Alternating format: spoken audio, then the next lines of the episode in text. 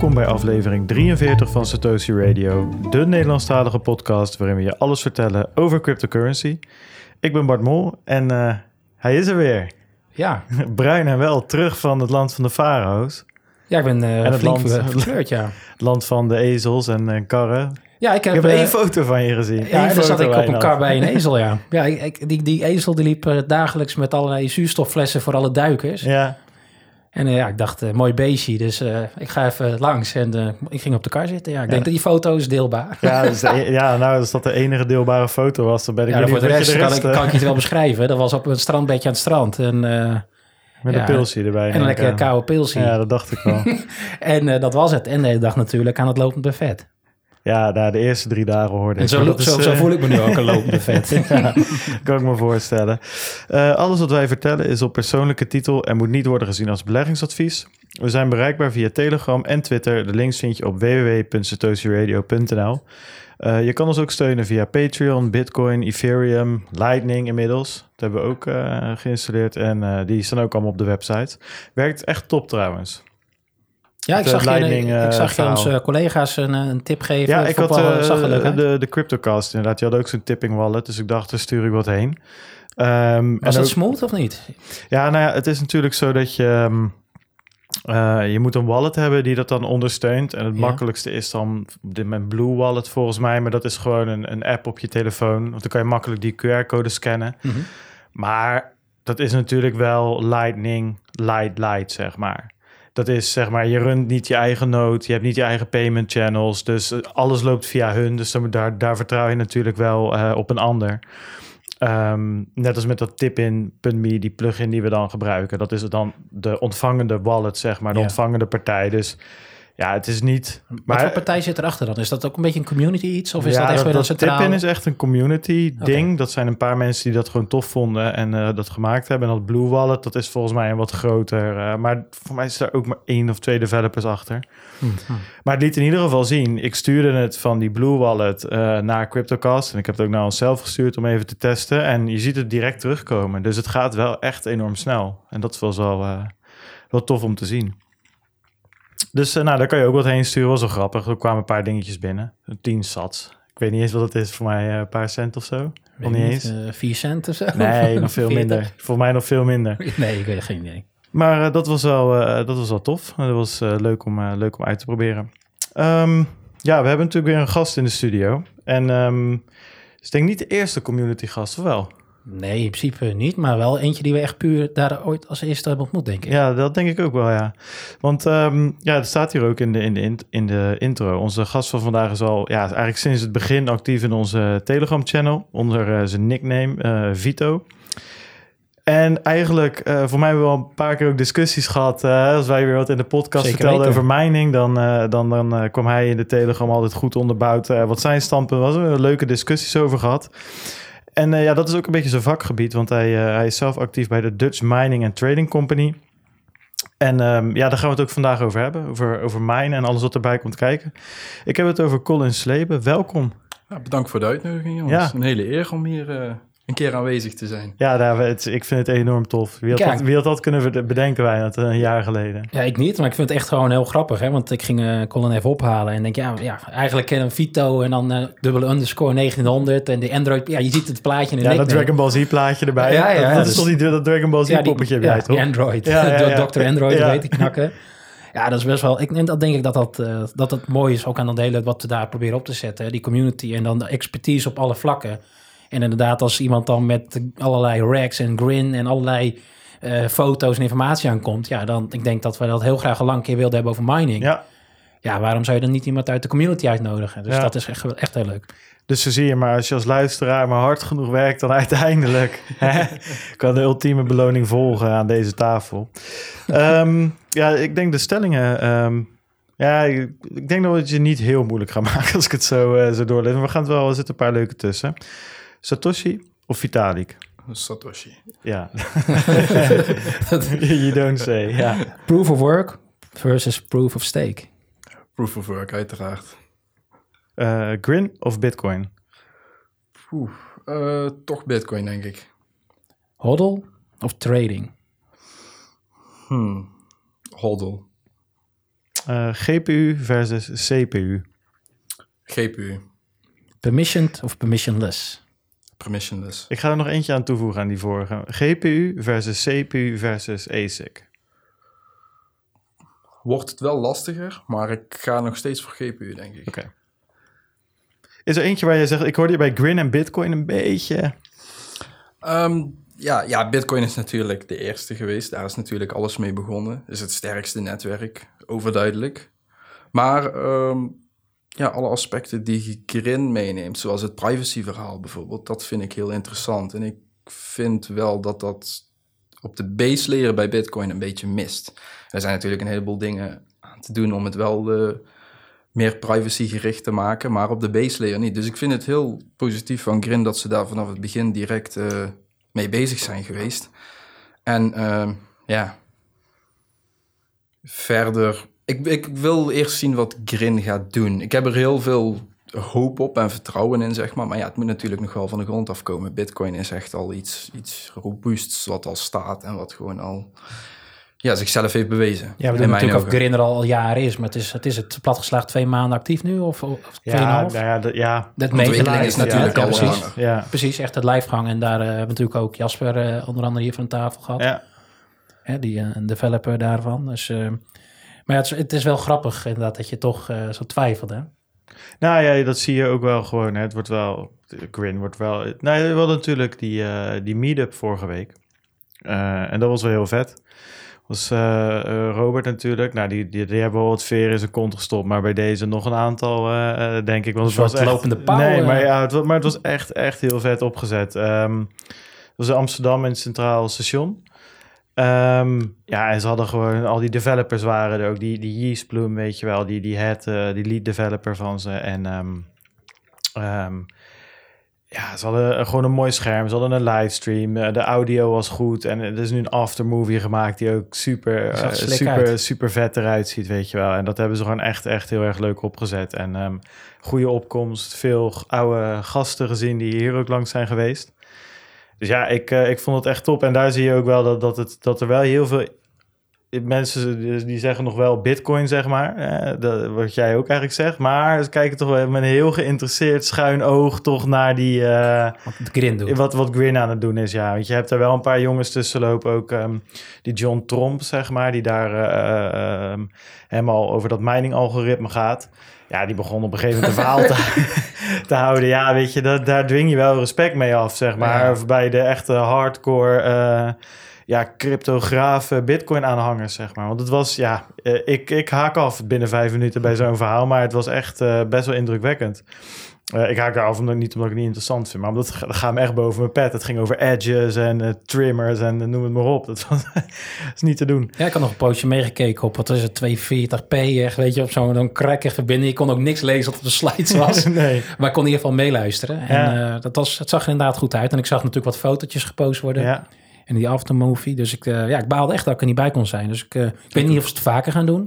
Ja, dat weet ik ook niet. Maar... Um, dat is natuurlijk wel een succes, als ik zo hoor. Ja, veel mensen ook. Uh, en dat was natuurlijk nog voordat die prijs omhoog ging uh, afgelopen week. Dus uh, dat was wel leuk om. Toen was het nog bear market namelijk. Om, om zoveel ja, mensen ja, ja, daar, daar te zien komen. Dus nee, complimenten aan de organisatie. En thanks natuurlijk dat wij een paar kaartjes weg mochten geven. Um, ja, deze week natuurlijk nieuwtjes. Nieuws van de week, marktupdate. En we gaan het daarna met Colin over, over mining hebben. En alles wat erbij komt kijken. En ik wil het nieuws graag beginnen, Wijnand. Ik heb een idee. En uh, dat is het volgende. Ik uh, ben van plan de podcastprijs van Nederland te winnen. Met jou samen trouwens. Ja, dat lijkt me wel. ja, dus wij als het Radio... Dat denk ik ook haast. Maar we hebben daar nog wel wat nominaties voor nodig.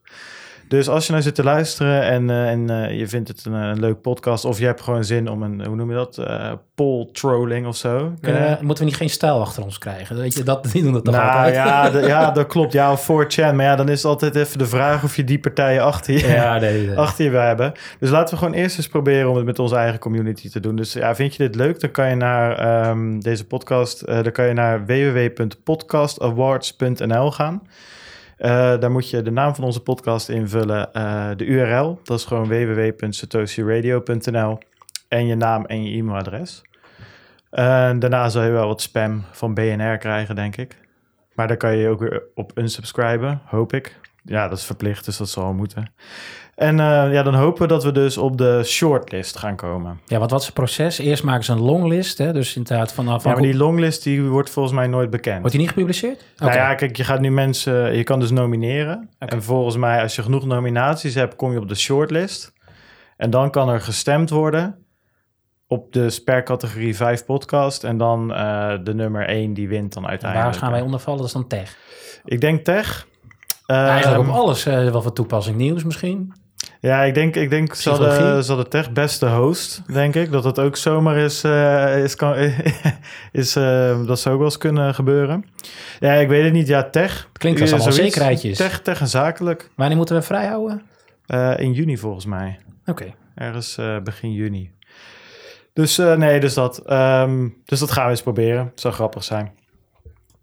Um, ja, we hebben ook nog normaal nieuws natuurlijk. Er is van alles gebeurd. Um, uh, ja, Wijnand, ik heb jou natuurlijk twee weken gemist. En in de tussentijd las ik van alles over al jouw favoriete ja, ik, kan, ik kan gewoon geen seconde weg zijn, weet je. Zoals was in mijn afwezigheid ja. uh, vliegen de crypto's weer naar uh, wallets waar ze niet horen. Uh, nou, ik denk dat de meeste, die iedereen misschien wel voorbij zien komen, is BitHump. Die waren een jaar geleden ook al de klos. Toen zijn ze een wat bit, of aardig aantal bitcoins en Ethereum en wat andere munten gestolen. Uh, daar hebben ze toen um, ook wel, wel geld van terug ge, uh, ontvangen. Daar hebben ze dus die munten terug ontvangen. ik heb geen idee precies meer hoe ze dat nou hebben gedaan. Waarschijnlijk met de derde partij waar het heen is gegaan of zo. Maar het is nu dus nu weer raak. Wat is er dus gebeurd? Er zijn 3 miljoen EOS coins of, of EOS munten zijn er in ieder geval gestolen. Dat is ongeveer 13 miljoen dollar op de, de koers van toen. Hè, dus dat zal nu wat meer zijn. En 20 miljoen Ripple. En dat zou, was toen, en toen het gebeurde, hebben we het over een weekje terug oh, was toen 6,2 miljoen dollar waard ongeveer. Uh, nou, wat is er gebeurd? Echt uh, met EOS uh, kun je dat ook eenvoudig zien, hè? tracen. Het is echt binnen een paar stappen is het naar schone wallets gebracht. En vanaf die schone wallets eigenlijk heel snel naar exchanges. En er staan er meerdere gelist. Qcoin staat erbij en andere wat onbekendere. En daar is het eigenlijk gewoon ja, direct wit gewassen. dus het is wel echt gone. dit staat niet meer op wallets te hangen. Dit is gewoon weggewassen. Het zal wel niet helemaal volledig zijn gelukt, mag ik hopen voor ze. En want ze staat ook uh, Bithum zegt dat, dat ze met deze partijen in uh, gesprek zijn om te kijken wat ze nog kunnen terughalen. Maar het was wel echt gewoon sophisticated gepland. En wat denken ze nu dat het een insider job zou kunnen zijn? Het ging ook van een hot wallet. In het begin las ik van heel veel van ja, een cold wallet is gehackt. Nou, dat, dat is wel heel vreemd zou dat zijn. Ik wil niet zeggen dat het echt niet kan. Hè? Dan weet je vrijwel zeker dat het insider zou moeten zijn als het een offline storage is. Uh, maar waarom BitHump dit denkt? Ja, omdat ze nog geen exploits hebben gezien in hun analyse wat die misbruik zouden kunnen zijn. Maar het is niet zo dat ze al de persoon hebben. En uh, ja, dat is tot nu toe dus echt wel, uh, wel weg. Ja, het blijft dus elke week gewoon ja, prijsschieten momenteel. Het was een poosje rustig, maar het is echt, is, echt wekelijks raar. Dit is wel de eerste exchange die ik daadwerkelijk ken. Dat Voor, is waar. Voordat die Bithump is wel uh, de, van die Koreaan. Je hebt Bithump en er nog een paar, maar dat waren wel grote. Ja. ja. maar niet Coinbase is ook weer zo'n. Die is natuurlijk ook weer gehackt. Maar je, hebt, je, had, je had een aantal van die. Ik weet nog wel, vorig jaar toen, uh, toen. Ja, ja, maar die is ook gehackt. Ik heb het over oh. andere Koreaanse oh, exchanges. Sorry, sorry. Die had toch, vorig jaar werd toch uh, in mei, die werd op, op drie enorme Koreaanse exchanges. En Bithump was er eentje van. En die had er nog twee waar die op gelist waren. Dus deze exchange kende ik wel. En die draaide ook wel serieus volume. Ja. Of het nou nep volume is of niet, dat weet ik nou ook niet. Uh, daar is de laatste tijd ook veel over te zeggen. Ja, ja. Maar dit is volgens mij wel een grotere exchange dan, dan de Cryptopia's en de Coinbanes en de BitGrails waar we het de afgelopen tijd over hebben gehad. Cryptopia was geen kleintje hoor. Dat was, uh, ja, het is geen hele grote exchange natuurlijk, maar uh, ik ken Cryptopia toevallig, omdat er heel veel ja, de 101 shitcoins die je kan minen, die werden allemaal als een van de eerste plekken gelist op Cryptopia. Omdat die ja, dus heel open waren tegenover nieuwe projecten. Dus dat betekent ook direct dat een heel groot deel van het miningvolume altijd op Cryptopia was. En op die manier haalden ze dus toch een bepaald aantal volume. Net zoals wat wij toen ook zagen met de analyses. toen dat ik op een gegeven moment ook dat we het erover hadden dat we nog steeds mininginkomsten binnen zagen komen op de wallets. Ja, dat zijn dus gewoon mensen die ooit apparatuur hebben aangezet en wat gewoon nog elke dag, elke week wat funds overmaakt naar een wallet. Dus ja, ja dat, wat dat betreft ken ik Cryptopia wel. Ja, Bithump is natuurlijk een stuk groter. Maar uh, het blijft wel feestschieten, ja. Het blijft Ja, wel prijsschieten. Het op blijft me gewoon verbazen. Vooral BitHump heeft, is natuurlijk een jaar geleden nog geraakt. En nu weer. En ja, hoeveel van dat soort klappen kun je hebben? Hè? Dus we hebben het al vaak gehad. Hoeveel, ook met die KDK en welke, al- wat waren Ja. die andere. Ja, eh, stel dat dat gebeurt en je gaat weer door. Ja, wie gaat daar nog treden, weet je? Dus, ja, ik weet, kijk, het is allemaal een beetje, it's all fun and games, totdat Coinbase of Binance een keer te pakken Zo. genomen wordt. Ja. Want dan, dan, eh, dan is het in Ja. één keer een ander verhaal. En nu is het natuurlijk allemaal, ja, weet je. Maar als een van die grote jongens, eh, of eh, weet ik veel, Bitstamp misschien of Kraken, maar vooral als Binance een keer, dat, is, dat zou echt natuurlijk het vertrouwen wel behoorlijk uit die markt trekken. ja, maar je zag qua, qua en waar ga je dan naartoe? Dat is dan de, de, de vraag. Ja, ja, dan kom je weer op een Bittrex, dat soort Ja. kra- kraken. Ja. Ja, er zijn natuurlijk genoeg alternatieven. Maar het- je zag natuurlijk geen echte reactie van deze hack eh, in, de, in de prijs. nee. Eh, Je ziet de laatste tijd sowieso weinig, vind ik. Exact, Het- hè, het- dus, de eh, prijs ik- reageert er niet meer in- op. ja, dus twee jaar terug in die hele boom, als er weer een hek gebeurde of er was iets, nee, bam, dan klapt hij omlaag. Ik kan me nog een NEM-hack herinneren toen begin Ja, 2018. En toen ging het echt hard in één keer. Ja, dat was, het, ook, was wel echt in de 100 miljoen of zo toch? ja, dat was wel een heel groot bedrag, natuurlijk. En maar dat natuurlijk, stort echt eh, compleet in toen. En trok Ja. gewoon de rest mee. Ja, juist. Ja, je zag het wel laatst met Bitmax natuurlijk. Dat is ook een nieuwe exchange. En die eh, deed ook eh, margin trading of iets in die Oh. richting. En daar was ook wat fout gegaan. Nou, daar, daar sloeg de FUT wel aardig toe. Want dat ging volgens mij van 30 cent of 3 cent. Ik weet niet precies waar de token op stond. Naar 10 cent of 1 cent. Maar dat beperkt zich in ieder geval tot het eigen token. Ja, en, en klopt, Het was niet zo dat de Bitcoin, Ethereum, de grote, de, de grote 3, 4, zeg maar, ook getroffen werden. Op die Ja, vorm. maar, dat was, maar wanneer was dat wel zo? Weet je, we hebben natuurlijk die China FUT gehad in eh, september Zo, 2017. zeker, Mhm. Maar dat was echt, daar, daar ging het, er zou het om gaan dat heel Bitcoin verboden zou worden in China. Weet je, dat was natuurlijk ook wel direct impact op Bitcoin. Ja. Maar wanneer heeft voor de rest die FUT nou echt eh, zijn weerslag Ja, bij mij staat erbij als een hack toen de tijd kwam dat het inderdaad de prijs dropte. En dan heel erg spijkt omlaag. En eigenlijk, oké, de damage is bekend. Bijna dezelfde spijk omhoog. Maar dan begin ik natuurlijk ook, eh, kan best delusional zijn wat dat betreft. Door alles wat er eh Ja, tussentijds is gebeurd. Maar dat, dat staat me bij. Nou, volgens mij waren het vooral, ik ben het wel met je eens hoor, alleen dat waren vooral de dingen die ook wel een hele duidelijke impact hadden op Bitcoin. Weet je, dat waren Ja, die, die ja. ETF's die elke keer afgewezen werden, of de SEC die weer iets over ICO's of, of, of cryptocurrencies aan het roepen was. Ja. Dus dat was wel over de hadden per hele, hele markt. Ja, dus misschien Ehm, ligt het, is dat meer waarom het gebeurde dan de hacks. Hè? Dus misschien ik het in de war. Maar ja, in ieder geval, het, het blijft me toch steeds wel verbazen. En als ze zeggen insider job, ja, good for him. eh, ja, het is eh, in ieder geval eh, geraffineerd uitgevoerd, lijkt het. Ja, behoorlijk ja. Ehm, ik zal nog wat anders, eh, wat ik ook interessant vond, langskomen. over een andere grote exchange. Eh, dat gaat over Coinbase. En die hebben natuurlijk een eh, custodian service tegenwoordig. Waar je dus als grote, groot bedrijf of misschien als rijk persoon ehm, je crypto's kan stallen. En dan zorgen zij voor de security. En eigenlijk wat een normale custodian of een bank ook een soort van, van doet. Of een bankkluisje eigenlijk, wat je afhuurt. En ehm, wat ze nu dus ook aanbieden, of gaan aanbieden, is dat voor Tezos, en dat is een, eh, een project met een proof of stake eh consensusmechanisme, of eh, algoritme, gaan ze dus een soort van rente aanbieden. Dus als jij je Tezos bij Coinbase Custody neerzet, dan krijg je dus volgens mij 7% rente of zo. Waar betalen ze die rente nou van? Nou, normaal bij een bank is dat zo, als ze je geld weer uitlenen of investeren ergens in, daar betalen ze je rente van.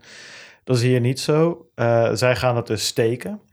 Dus voor dat proof of stake eh, eh, algoritme kan je dus je coins wegzetten hè, achter slot en grendel. En dan krijg je daar een bepaalde, eigenlijk mining rewards, een soort van voor terug. Daar kan je het mee vergelijken. En dat is een bepaald percentage. En dat gaat Coinbase dus gedeeltelijk dan denk ik uitkeren aan, aan hun klanten. Nadat ze daar zelf natuurlijk iets van afgeroomd hebben waarschijnlijk. En eh, ik zat even verder te lezen wat ze dus ook gaan doen. Eh, en dat eh, was mijn grootste ehm, angst eigenlijk bij dit hele verhaal. Is dat ze ook de, de, het stemrecht wat bij dat proof of stake hoort, dat geven ze ook door aan de klant zelf. Dus ze maken een soort van hele mooie interface waar je dus op alle governance vraagstukken die er bij Tezos in dit geval spelen, dat je daar dus voor of tegen kan stemmen. Het is een beetje hetzelfde als die BIPs bij Bitcoin. Dat er weer een nieuwe update komt en dan wordt erop gestemd wat er wel in komt, wat er niet in komt. Eh, dat gebeurt dus daar ook. En hoe groter jouw stake is, hoe groter je stemrecht. Ehm, want ik was bang, wat er dus zou gebeuren, is dat ik of jij of een bedrijf zet zijn, coin, uh, zijn coins, zijn Tezos tokens bij Coinbase. Zij betalen de rente wel uit, maar houden het stemrecht zelf. Wat dus zou betekenen dat ze een enorme steek opbouwen, omdat iedereen daar zijn coins neerzet. En dan eigenlijk volle bijna volledige macht zouden hebben over dat project. Ja, dat, hebben we al vaak gediscussieerd. Hè? Dat algemene nadeel van zo'n proof of stake optie. Hè? Dus inderdaad, als iedereen zijn munten van dit soort naar, naar Binance stuurt, heb je eigenlijk hetzelfde. Ja. Maar is, is dit voor Coinbase de custody dan de eerste klant ook op dit platform, dat Tezos, of doen ze dat met meer? Ik heb echt geen idee. Nee, ze doen het al met meer. Alleen eh, daar heb je dat hele governance vraagstuk niet. Nee. En daar heb je ook geen rente, rente tussen aanhalingstekens.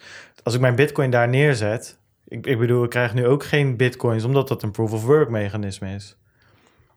Dat is het hele idee. En met steken is het zo dat je een gedeelte, dat je daar uh, rewards voor krijgt. Dus dit is de eerste keer dat dat gaat gebeuren, ja. Omdat er eigenlijk nog dus geen andere proof of stake uh, tokens op hun platform staan. Oké, nice. Nou ja, goed, ik had het wel voorbij zien komen. Maar we hadden de discussie vooraf al inderdaad over de stemrecht. Maar hebben ze dus wel gewoon eigenlijk uh, uitgewerkt zoals we ik ben, ik ben benieuwd hoe dat uiteindelijk helemaal gaat, wat ermee gaat gebeuren. Wat trouwens sowieso interessant is over dat hele governance vraagstuk. Pardon is dat het eigenlijk niemand interesseert. Dat zie je dus nu ook terugkomen. Uh, dat je met dat proof of stake, dat een heel groot gedeelte van de mensen geen gebruik maakt van een stemrecht. Eigenlijk wat je ook gewoon in een normale democratie natuurlijk ziet. hè? Dat is, uh, een opkomst van 60% is vaak al, wordt gezien als goed. Um, en dat is hier nog veel minder. Dat, uh, ik, ik, las dat laatst ergens, ik weet het exacte percentage niet, maar heel veel mensen die stemmen daar gewoon helemaal niet. Uh, Zou je weten hoe het moet? Ik heb geen uh, proof of stake uh, tokens. Nee, ik denk dat er ook wel een gedeelte onwetendheid bij zit. Van het gewoon niet weten hoe het moet natuurlijk. Ik denk dat ook heel veel mensen die Tezos hebben niet eens weten dat het een proof of stake is. Dat het erbij komt. Die zien het als elke any other coin. Dus ja, opeens mag je stemmen. Ja, ja, maar het grappige is dus dat het protocol dat een beetje afdwingt. Omdat je bij bitcoin, hè, als je daar invloed wil hebben. Dat mhm. zijn de miners, de developers. En als ik bitcoin heb, kan ik daar ja, niet heel erg tussenkomen. Maar in ieder geval die miners, omdat ze natuurlijk gewoon de hele dag met die rigs, en jij zal dat ook weten, mee bezig zijn. Uh, als er dan iets geïmplementeerd wordt waardoor, weet ik veel, de mining, net als bij Ethereum, de mining ja, reward omlaag gaat, dan laat je je wel horen, weet je wel, omdat je er heel erg in zit. Dus dat is een beetje het impliciete voordeel van proof of work. Omdat je daar, ja, als je daar überhaupt aan mee wil doen, dan moet je er zo diep in zitten dat die governance je vanzelf wel aangaat. Terwijl bij een proof of stake coin, ja, die kan je, wat jij zegt, gewoon kopen en vasthouden. En ja, je hebt weinig investment in echte infrastructuur eronder en dat soort punten natuurlijk. Als je die rigs hebt, dan heb je ja, invested. Je zit ja, aan de andere kant, er zijn natuurlijk als Coinbase kussen die klant uh, 100.000 Tezels koopt, dan wil je ook wel dat, dat, dat die governance goed gaat. Dus misschien, uh, nou, we gaan het afwachten. Maar ik had in ieder geval gelezen dat het stemmen nog niet helemaal uh, bij al die proof of stake tokens nog niet zo uh, massaal gedaan werd. Nee, dat verbaast dus, niks. dus dat. Um, ja, wat hadden, we van alles deze week natuurlijk. Ja, het lijkt wel uh, natuurlijk die pump waar we het straks over, maar die Dogecoin. ik denk dat we het allemaal hebben gezien. Wat natuurlijk ook uh, op 1 april begon. Op de officiële pagina van Dogecoin. Dat je, er was een foto van wie wordt de nieuwe CEO van, van Dodge. Ja. ja, wat natuurlijk heel grappig is, want er is helemaal niet zo'n structuur van CEO, et cetera. Maar goed, er was een poll. En uh, Musk, Elon Musk van Tesla, die, ja, die won hem dus dan denk je nou prima. Maar er werd inderdaad ook op gereageerd. Dus op een gegeven moment had hij ook echt zijn Twitter-profile aangepast. Van, hij had de rol op zich genomen, toch? Ja, van de CEO. hij noemde zichzelf ook CEO. ja, ex-CEO had hij Ja, eerst CEO. En daarna had hij zich zeg maar former. Ja, dat is natuurlijk best wel grappig. Dus dat was natuurlijk, die, ja, die man doet gewoon waar hij zin in heeft. En had ook inderdaad allemaal tweets met die, met die hond die dan weer voorbij komt. En die Jackson Palmer, dat was de creator, dus de, de, nou, de bedenker van die hele Dogecoin. Die begon ook van, uh, ja, je mag de Dogecoin uh, website kopen voor 4,2 eh, biljoen dollar. En de funding is not yet secured. Weet je, dat soort grapjes.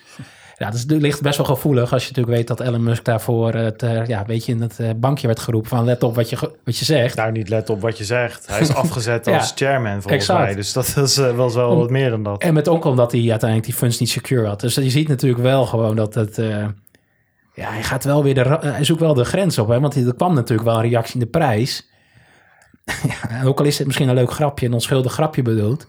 Hij blijft zich wel mengen in de crypto. Ja, hij is natuurlijk uh, fan van eh, Bitcoin studie die pas of zo, een paar weken geleden. Heeft hij het ook een keer over gehad, inderdaad. Ja, hij is sowieso, ik, uh, weet je, als je hem een beetje volgt op Twitter, hij is sowieso de hele tijd een beetje aan het memen en, en van die, van die rare, rare dingen aan het doen. En aan de ene kant is het wel grappig, alleen... ehm, Waar haalt hij de tijd vandaan?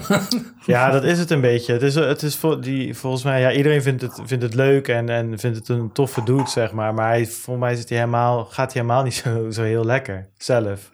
En dan, ja, dit doet hij dan weer een beetje. Ja, natuurlijk, een tijdje terug had hij die meme review van, eh, van PewDiePie gedaan, weet je. Dat was ook helemaal soort van eh, uit het niks door de community helemaal omhoog. En zat hij daar ook opeens eh, memes te reviewen en weer kaart te lachen om een of andere doodgereden hert of zo, of whatever. Het was allemaal, ja, die, die, ja, eh, die vent is, is een hele speciale. Ik vind het een geniale gozer hoor. Alleen ik kan me voorstellen dat als je aandelen in dat bedrijf hebt, dat je soms denkt van nou, weet je.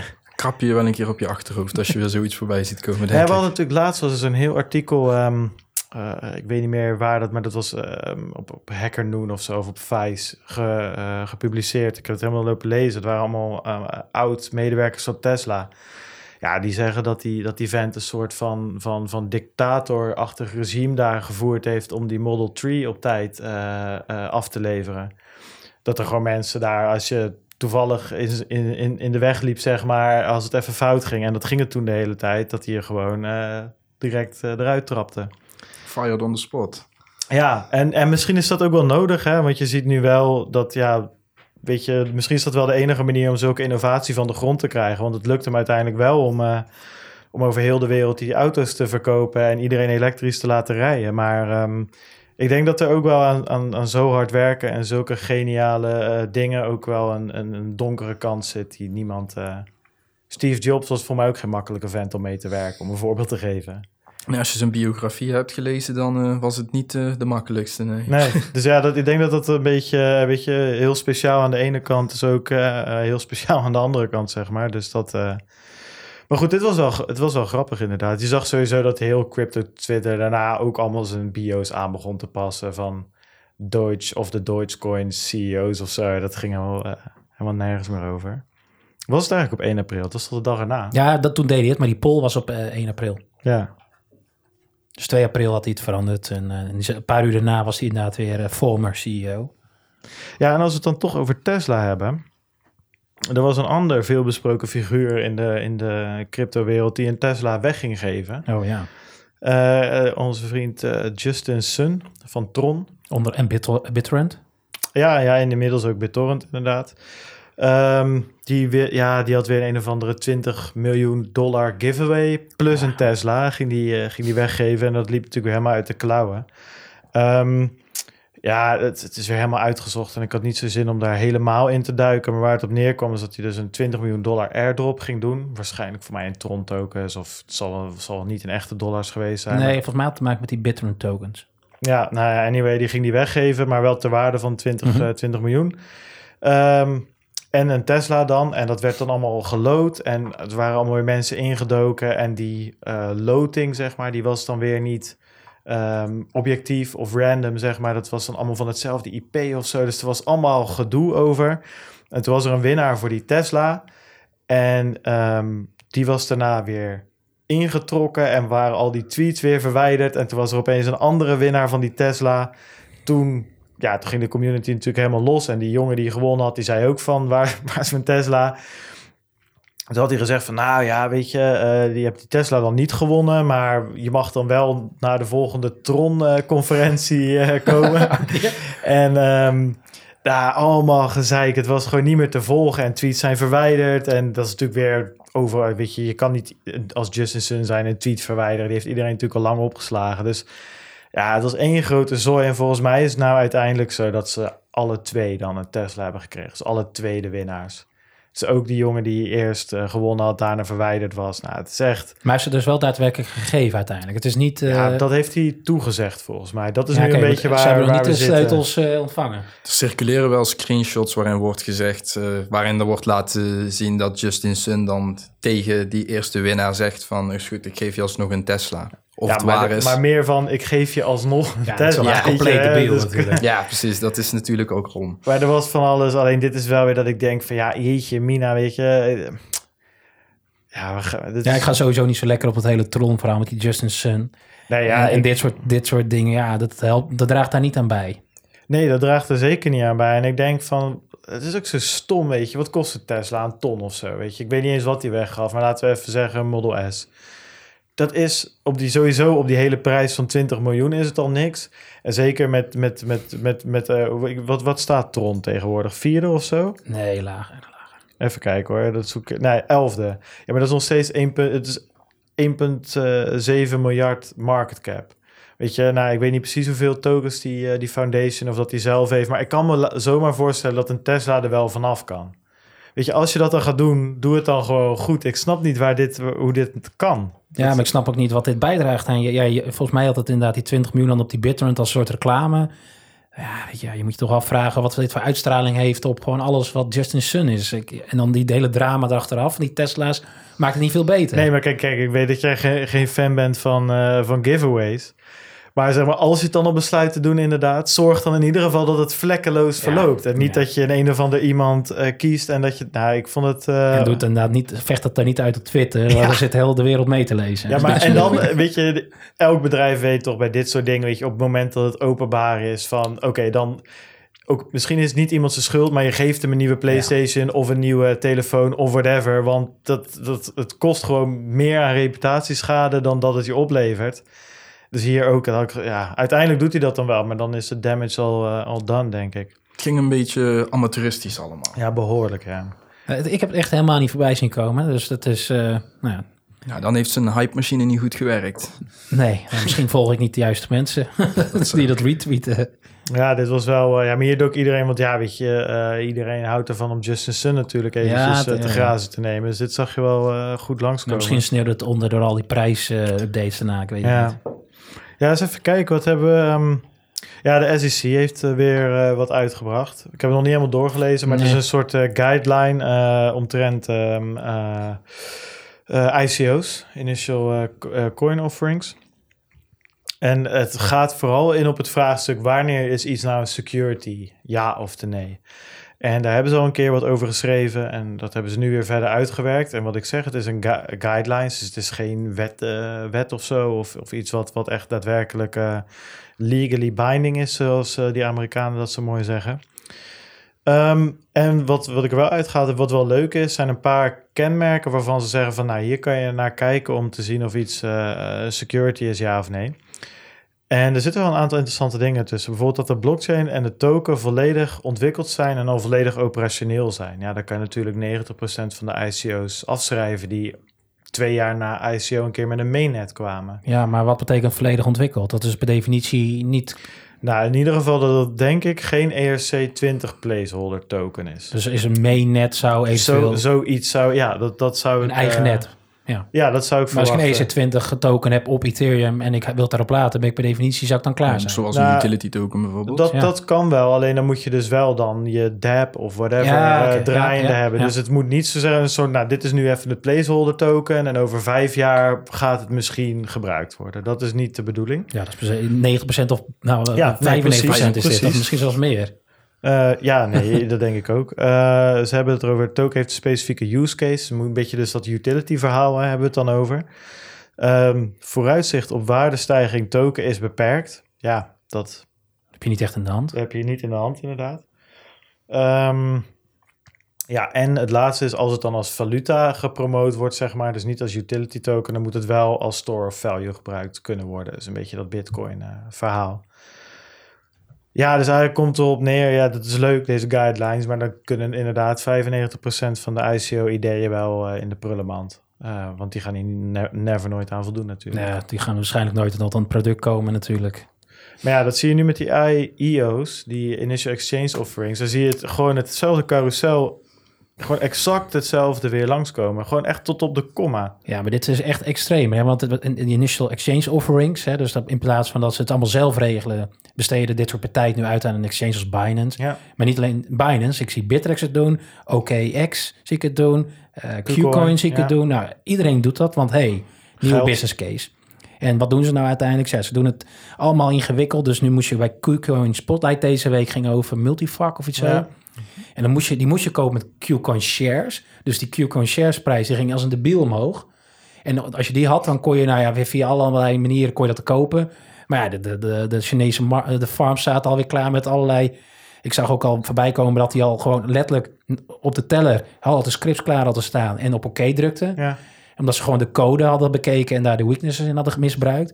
Ja, dit, dit is natuurlijk totaal niet houdbaar. Die ICO's was gek huis, hebben ook gekke dingen gedaan. Nee, maar dit is Maar dit is- exact hetzelfde. Ja, ik vind het het, is, wel extreem. Hoor. Nee, Het was- binnen is zeven echt- seconden uitverkocht of zo, toch? Ja, een paar seconden, ja. Nee, maar leg ze boven op elkaar. Het is echt exact hetzelfde. Je hebt nu eh, Binance Coin, eh, eh, KuCoin tokens, noem het allemaal maar op. Die gaan omhoog omdat je ze nodig hebt om mee te doen aan die, eh, aan die IEO's, toch? Precies hetzelfde gebeurde met Ethereum. Die ging omhoog omdat mensen mee wilden doen aan die, eh, aan die, eh, aan die ICO's. Met die ICO's, daar zag je ook, in het begin kon je nog leuk meedoen. Vergelijk dat een beetje met die Sailor op Binance Launchpad, weet je wel, van een, eh, van een maandje of twee terug. Op een gegeven moment kreeg je er ook dat mensen hun eigen notes gingen draaien, script erop, gasprijs omhoog en precies gewoon, ja, zonder enige tussenkomst van een website, gewoon in één keer die transactie de chain op konden knallen. Het verschil voor mij hier zit wel dat Binance zelf een chain heeft, een eigen coins. En die dus nu hierop inspelen. Een Qcoin ook. Het zijn hun eigen shares, waar Ethereum niet per se... Natuurlijk, ze hadden een platform gecreëerd waar het op mogelijk was, maar waren niet de drijvende voorste achter. Dus Ethereum zelf was niet degene die al die tokens maakt. En nu Binance heeft een eigen chain. Daar heb je BNB coins Ja. voor. En Qcoin heeft, eh, is dat de EC20? Dat weet ik niet Ik eens. denk het wel, eigenlijk. Ja, die zijn dus als centrale partij met hun eigen tokens gaan zeggen... Ja, alleen met die tokens mag je het kopen. En dan maken we het toch eens heel ingewikkeld. En dan zitten dan weer tientallen mensen met scripts. Ik, dat voelt niet net zo eerlijk. En ik weet wel dat de ICO-periode ook echt weird Ja, maar daar kwam, kwam je ook niet tussen. Nee, oké, maar nu heb je echt die partijen hun eigen munt beïnvloedt. En Ja. dat had je bij Ethereum voor mij niet. Nee, maar dat is dus inderdaad, dat ben ik wel met je eens. Kijk, voor mij is het echt exact hetzelfde, behalve dat je dus gewoon een extra stap naar centralisatie hebt gemaakt. Zeg maar bij Ethereum, daar kwam je ook niet tussen hoor. En daar was twee seconden nog lang, want wij hebben nog met Phantom eh, op een gegeven moment geprobeerd eh, om in die free-for-all ronde nog wat binnen te halen. Ja, daar hebben twee whales of twee groepen tegen elkaar gevochten en die hebben 35.000 eh, dollar betaald aan transactiekosten. Ja, ja. Ja, maar geloof mij maar, daar, die, die, dat was korter dan twee seconden. Dat, dat is gewoon direct, ja, misschien 12 seconden, omdat die blocktime van Ethereum 12 seconden is. Maar daar was je dus ook never tussen gekomen. En weet je, dus dat, dat en daar zaten ook echt mensen met notes en met scripts en met noem het maar op, weet je wel. Daar kwam je ook niet meer tussen. Dat was ook, en daardoor kreeg je die loterijen, die je nu ook bij Binance en eh KuCoin ziet. Op een gegeven moment met QuarkChain was ook een loterij. Dus daar zag je hetzelfde gebeuren. Het enige verschil was is dat je, en dan ben ik met je eens, het smart contract kon je inzien. Eh, je had inzicht in de, in de block times, in hoe het werkte. En je kon ook precies zien waarom je het uiteindelijk niet geworden was. En je kon ook precies zien wie het dan wel geworden was. De grote whales uit whatever. Tegen die- welke prijs. Precies, je kon Ja. dat helemaal, helemaal zien. Ja. Maakt het voor de rest niet meer eerlijk, Nee, maar nee, je kon in ieder geval wat meer transparantie. En nu zie je dus eigenlijk dat die hele markt daar vandaan beweegt en nu naar Binance gaat. En ik snap het ook wel, dat is makkelijker, want die eh Binance doet de KYC. Eh, dat is allemaal gedaan. En, maar daardoor, dat is eigenlijk een perfect argument waarom centralisatie dus nog altijd, ik wil niet zeggen dat het werkt, maar wel vaak gekozen wordt. Het is voor een project ook makkelijker. Je hoeft de KYC niet meer te doen. Dat doet Binance. Binance die doet de promotie voor je. Binance die doet de legal voor je. Je Binance gelist. dit. Je wordt gelist. Dus, en voor Binance is het top, want die doen het allemaal. Krijgen het allemaal op een eigen platform. Ja, dit is, dit is nou als mensen vragen van waarvoor er nog steeds zoveel centralisatie is. Ja, dit is het. Ik vraag me af of het echt goed is wat Binance doet. En dat is niet per se om hoe het nu gaat. Maar hè, Bittrex trok, trok twee weken terug het laatste moment in... omdat er toch iets niet helemaal klopt. Dus Ja. neem je mee ook een risico. Hè? Want als zij zeggen, ja, Binance, eh, dit, we bieden het aan... en op een gegeven moment blijkt het toch een exit scam te zijn... of er is echt iets aan de hand Ja. wat Binance gemist heeft... kan het een doodsteek zijn. En wat haalt Binance hier nou echt mee binnen? Is dat nou zoveel extra volume? Is dit nou, Nou zoveel ja, exposure? weet je, dit is... ehm, ja, dat ja. Ik denk dat wel. Ik denk het wel. Ik Ja. denk dat ze wel... eh, ja, ik denk dat de exchanges gewoon op een gegeven moment met dachten, gedacht hebben van... kijk, we hebben die ICO-craze meegemaakt... en we hebben gezien hoeveel aan Ethereum en alles er doorheen gaat. Hoe gaan wij een stukje Ja. van dat geld naar onszelf trekken? Ja, doe het op deze manier. Maak er een initial exchange offering van... in plaats van Ja, heel initial coin offering. En eh, je bent er. Ja, ik had niet zien aankomen eigenlijk... dat dit dan weer een nieuwe stap zou zijn. Ja, en ik ben het met je eens trouwens hoor, Wijnand. Ik bedoel, ik, ik vind het ook niet, helemaal niet zo positief. En ik krijg er ook helemaal geen goede smaak van in mijn mond. Alleen, het is gewoon, hoe ik het zeg, gewoon precies hetzelfde met die ICO's. En we weten hoe dat geëindigd is. En dit, weet je, het werkt nu op dit moment... omdat er de eerste twee, die zijn door Binance zelf... of nou, trouwens, weet ik niet... maar die zijn in ieder geval keer vier gegaan. Ja, weet je, daar komen de mensen wel weer op af. uiteindelijk brengt het ook die hype met zich mee. Ik heb dat bijvoorbeeld bij de BTT-token toen gezien. Ja, nadat die uit was, volgens mij dumpte die eerst als een gek. En daarna maakte die weer een spurt naar boven. Het is ook, mensen zijn zo gefocust op de hype uiteindelijk, dat ze daarvoor gaan traden. Ja, Binance is dan nog steeds het nummer één platform om uh, hype coins te traden. Denk ja, ik. nou ja, dat hebben ze, hebben ze hartstikke slim gedaan. Alleen, um, ja, weet je, ik, ik ben het met je eens. Ik ben er niet zo heel, uh, ik ben er ook niet zo fan van. Ja, ik vind het, het meest grappig is natuurlijk dat de rest uh, allemaal braaf volgt. En de een noemt de spotlight en de ander noemt dat weet ik veel wat. Ja, dus doen allemaal hetzelfde. En hoe, hoe en, en, die projecten worden steeds minder. En uh, als je afvraagt wat die projecten überhaupt zijn. Kijk, het, qua projectnamen zijn het nog wel namen die, die ik in het verleden wel heb gezien of waar we mee bezig waren. Dus het is niet allemaal per definitie rubbish vanuit dat nee. Nee, helemaal niet. Uh, maar... Alleen ja, dat hele, wat die ICO's nou mooi maakte, dat wordt er nu nog eens uitgehaald, zeg maar. En, en de uh, slechte punten blijven eigenlijk. Zeg maar, het hele decentrale, transparante, dat is weg. Dat is, er, dat is eruit. Het is niet meer inzichtelijk wat er gebeurt. Uh, en, en, en het hypen en het, en het geld, ge, ja, geldwolverige, zeg maar. Aan dit, aan dit soort... Uh... Nee, je komt er niet eens tussen. Nee, dus, nee um, dat is ook waar. Ja. Als je die clickfarms allemaal ziet, dan uh, ja, of je moet daar erbij gaan zitten, maar anders maak je geen kans, denk ik. Ja, je ziet dus ook gewoon die clickfarms uitlekken en dan zie je mensen langslopen met allemaal Qcoin nu open en dan zie je juichen. Dat je juich, ja, op zo'n manier juicht, dan weet je toch ook gewoon als je het overneemt als een exchange dat je gewoon keihard genaaid wordt. Maar goed. Uh... Ja, nou, anyway, uh, we, gaan dat, we gaan het zien. Maar dat heeft natuurlijk ook allemaal een beetje te maken met wat er uh, afgelopen, ja, wat was het afgelopen weken gebeurd is. Want de prijs staat op, ja, we hebben hier, ik ga gewoon 5000 zeggen. Want daar zitten we volgens mij ook op op dit moment. Ja, 5023. Vorige week op, op 4094. Dus we zijn ja, bijna 1000 dollar omhoog gegaan. We hebben zelfs op 5200 even gestaan. Ja, en jij hebt het helemaal uit zitten zoeken, Wijnand. Want volgens mij is dat wel een van de grootste stijgingen die we de afgelopen tijd hebben gezien. Ja, wat ik niet snapte is, uh, ik kreeg ook inderdaad, je krijgt weer appjes en je uh, groepen worden actief. Ik zie, uh, nou ja, Sander, hè, Smoes. Smoes. Die zie ik opeens weer terugkomen. Smoes, smoes. die schrikt wakker. En je leest het op de mainstream nu.nl heb ik gezien. Ik heb het op Geen Stijl gezien. Ja. das Kapitaal schreef erover. Telegraaf ook, begon weer met een heel verhaal. Dus waarom werd het nu zo uitge... Ja, ik had helemaal niet idee... Ten eerste, het was helemaal geen nieuws waardoor dit gebeurde. Nou ja, alle triangles en alles kon je natuurlijk prima weer op plotten. Dus dat, dat, dat, dat zal wel. Maar wat was nou het echte nieuws? Ja, triangles. Ja, wat is het ook weer? Dysoning triangles. Ja, ja, precies, precies. Die driehoeken, ja, ja. En, ja, triangles, nou ja, goed, die dingen. Ja, ik vind het zo... Ik kan het gewoon niet verklaren. Maar je ziet inderdaad, toen denk ik even kijken naar de facts...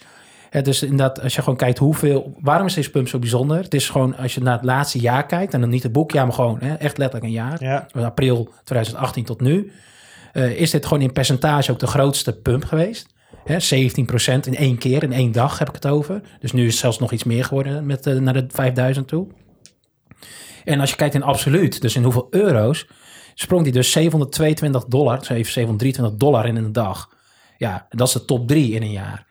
Dus, hè, dus als je kijkt van, hey, hoe kan dat nou dat het zoveel gevoel geeft? Nou, deze twee nummers, ja, beide, dus nummer 1 en 3.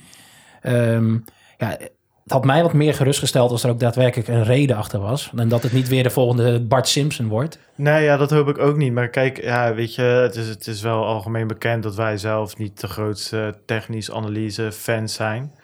Alleen, ik denk wel dat je met, met, met die supports en resistance, Zeker, weet je ja, wel, ja, dat je ja. daar wel mee te maken hebt. En wat je gewoon, ja, weet je, ik wilde ook niet eh, doen alsof ik er wat, wat van snap. Alleen, je zag wel dat we natuurlijk de afgelopen twee maanden al heel rustig omhoog aan het gaan waren. Al een paar keer, zeg Ja. maar, tegen die 4200 aan ja, zaten. ja, Ja, dat heb ik gezien. en nu ging hij er overheen. Ja, en, en waarom dat dan in één keer zo hard eroverheen gaat, dat weet ik ook niet. Maar het is natuurlijk wel dat we, nou, het leek al, mensen durfden al zo nu dan eh, te zeggen van, nou weet je, we hebben de bodem wel gehad en we gaan rustig omhoog. Ja, en je ziet ook natuurlijk ook die 200 moving average. Die, eh, volgens mij zijn we daar zelfs iets boven gegaan of Ja. nog steeds.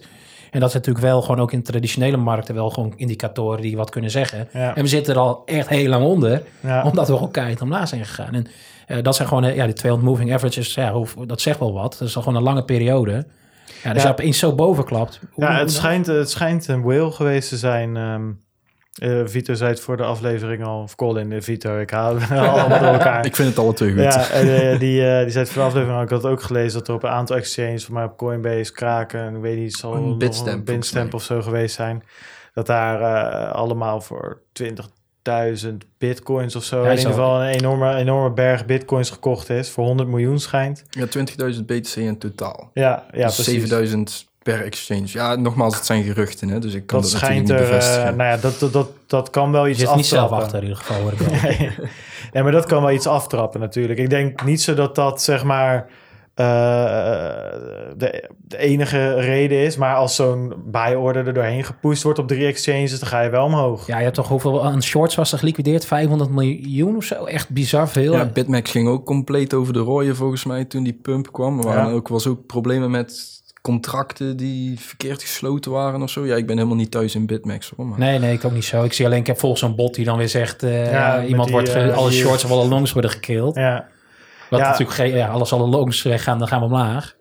Ja ik, ik lees het ook altijd. Dan heb je weer short squeeze en long squeeze Ja, en is- dit en dat, weet je wel. Of een, of een short, eh, hoe noem je dat, ehm eh, stop hunt en dit, dit. Nou, van alles. Ik volg het allemaal wel, maar uiteindelijk, ja... Dan gaan we ons nog een keertje laten uitleggen hoe dat zit. Ja, ik moet wel zeggen, het is wel weer wel grappig hoe dat kan keren. Want het is wel echt in, in één keer nu... ehm, Ja, maar precies dat wil ik snappen. Ik, dat gevoel van ja, waarom. nou, precies wat jij hebt Ik, uitgezocht. ik stap het vliegtuig in en eh, iedereen heeft nog, loopt hier als een, als een beer rond, weet je. En Ja. ik, ik ben nog geen dag terug. En, en iedereen is positief Ja, op het nieuws. Wat je, wat, je hebt- wat je net zelf hebt uitgezocht, Wijnand. We gaan, we gaan dik, nou niet 25, maar in een paar dagen 25% omhoog. Weet je, we, de ene week zaten we op 4000, 3900 en we gaan een beetje omhoog. Opeens knallen we dik over de 5000 heen. Ja, dan komen mensen wel weer terug. Ja, Weet je, in het voor de tag, weet je. Maar Ja, niet, niet, niet, niet helemaal toch? De mensen die nou nog aanwezig zijn in de scene zijn denk ik vooral in het voor de tech afgelopen tijd. En Zoals ik denk dat ze verliezen dat ze kant op ja, juist, ja, en de backholders natuurlijk. Ehm, ja, zo'n prijsstijging, dat brengt natuurlijk euforisme met zich mee, als ik dat op de goede manier zeg. Dat is, eh, ja, iedereen heeft er weer Ja. geloof in. Dan één voel je dat Al- zelf ook? Voel jij dat nou ook? Nee, oh, mijn vertrouwen gaat niet weg. Nee, dus ik heb ook niet per se... Ja, ik merk het wel, maar Nou, ik heb liever dit dan dat het omlaag Ja, gaat. Weet je, dat- het, het dat is allemaal wel, eh, Ja. het is wel wat leuker. En weet je, in de groep wordt dan weer wat meer gezegd. Er komen weer wat mensen bij. Er komen mensen terug. En mensen die weer wat over vragen. En nou, het, het leeft in ieder geval wat meer het depressieve sfeertje van, eh, van, de, van de afgelopen jaar eigenlijk. al dat, eh, ja. Ja, mijn telegram die ontplofte helemaal, joh. Ik kreeg in één keer van alle kanten berichten. Ja, En, de battery life gaat weer omlaag. Ik Ja, zag ook weer gifjes regen overal en raketten en Ja, ik- ik- Mensen eh, trekken een reeks weer uit de kast. Ja, en, eh, Ja, maar merk je dat direct trouwens? ja zeker. Ja, daar zullen we het straks nog wel over hebben, Ja. maar dat merk je zeker, hoor. Ja, dat is echt... eh, ehm, Want Ja. we hadden natuurlijk ook, eh, ik, ik zag een, op Twitter een, eh, een soort vergelijking langskomen met vorig jaar april en nu in april, zeg maar, wat verschil was. En eigenlijk in Oh, transacties en zo viel het allemaal wel mee. Maar de, het enige waar echt een groot verschil is, dat was de hashpower, die Niet vier normaal. keer, Ja, eh, meer. vier of vijf keer zo hoog was. Dat is echt een enorm verschil. Ja, de rest viel eigenlijk heel erg eh, mee. Ja, ze keken naar transactieskosten en al Ja, dat soort dingen. dat hè. soort was dingen, ja, ja. adre- adres actief. Ja, Dus ja, de hashing power is geëxplodeerd in een jaar. ja. ja, die heeft geen bear market gehad. Nou ja, op een gegeven moment wel. Hè. Op een gegeven moment, Op een gegeven moment ging het wel Toen even hebben we het nog over gehad. En hebben we gekeken op die chart. Dan zag je duidelijk een daling. En na de prijs. Ja, En op een gegeven moment, ik, ik, ik, eigenlijk moet ik die chart er eens bijpakken. Maar eh, ja, dus het, eh, het is misschien wel een, even sprake geweest van een dip. ja uiteraard. Maar ehm, ik denk dat de... Als je naar de chart van, het hash, van de hashrate kijkt, dan is die er een stuk sneller uit de dip gekomen als de prijs, zeg maar. Zit Ja. hij nu op altijd? Ja, ik heb niet voor me. Ik weet niet of jij het toevallig Eh, hebt. Even kijken. Hij zit eh all-time high juli 2018. dat is ook wel grappig. 57 exahash en dan heb je nou 50 exahash. Dus we zitten er dan niet, Niet meer zo ver vanaf. Nou ja, dat is wel, eh, wel interessant. Oh ja, ja, laat nu een grafiek zien inderdaad. Dus we zitten niet heel ver van die piek af. Nee. Dus ja, je ziet wel duidelijk daar die dip trouwens. Hè? Ja, En waar kijk je nu op? Eh bitinfocharts.com. Ja, dus daar zou, kun je dat vrij mooi eh, zien inderdaad. Je ziet natuurlijk een enorme explosie naar, naar dat hoogtepiek toe. Toen een kleine dip. En eigenlijk nu gaan we gewoon weer omhoog. Ja, ik Oh, eh, dat had ik helemaal niet... eh, ben benieuwd. Hey, eh, laten we de oude Ja. sok nog even bekijken. Want dat is nou ook voor het eerst in, eh, sinds dat we het doen, zo ongeveer misschien weer wat positiefs te melden. ja, de verliezen die beginnen op te drogen. Hè? Ja, ik kan niet. Je hebt een, een, een rijtje. Of ja, nee, dus ja, goed. Ik heb natuurlijk vorige week niet bij kunnen werken, dus ik heb nu alleen de actuals. Nou, door die pump gaan natuurlijk gewoon de, de, de crypto gerelateerde nou, assets gaan flink omhoog. Je ziet eigenlijk dat onze positie in de top 10 ja, die is bijna weer op zijn, ja, nog steeds 150 euro verlies. De top 10 van ons die stijgt harder dan Bitcoin. Ja, ja. Dat komt natuurlijk omdat uh, Litecoin waarschijnlijk Bitcoin Cash, Bitcoin is Cash dubbel zit daarin. Want we hebben daar natuurlijk die ABC toegevoegd. En SV en de hele pleuristroep die er allemaal bij kwam. heeft een debiel uh, gedaan. Hè? Dus Ethereum is nog een van de waarom die echt flink omlaag gaat. Maar je ziet ook eigenlijk redelijk lang al dat dit natuurlijk zich aan het herstellen is. Dus misschien zou ik dit een keer kunnen plotten. Ik denk dat het best wel leuke entry points zijn. Ja. En waar je ziet hè, dat, dat goud ja, langzaam weer iets omlaag gaat. Hè? Dus staat nog steeds wel goed in de plus. Nou, 19% gaat, gaat omhoog.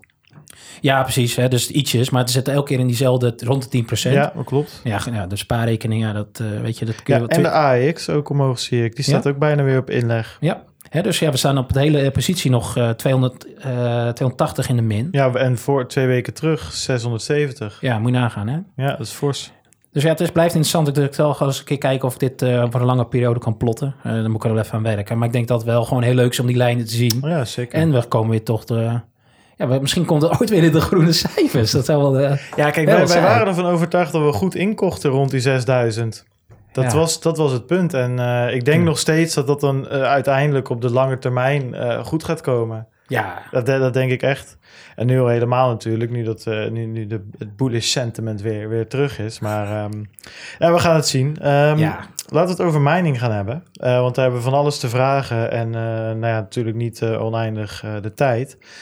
Um, ja, mining, mining, dat is toch een beetje...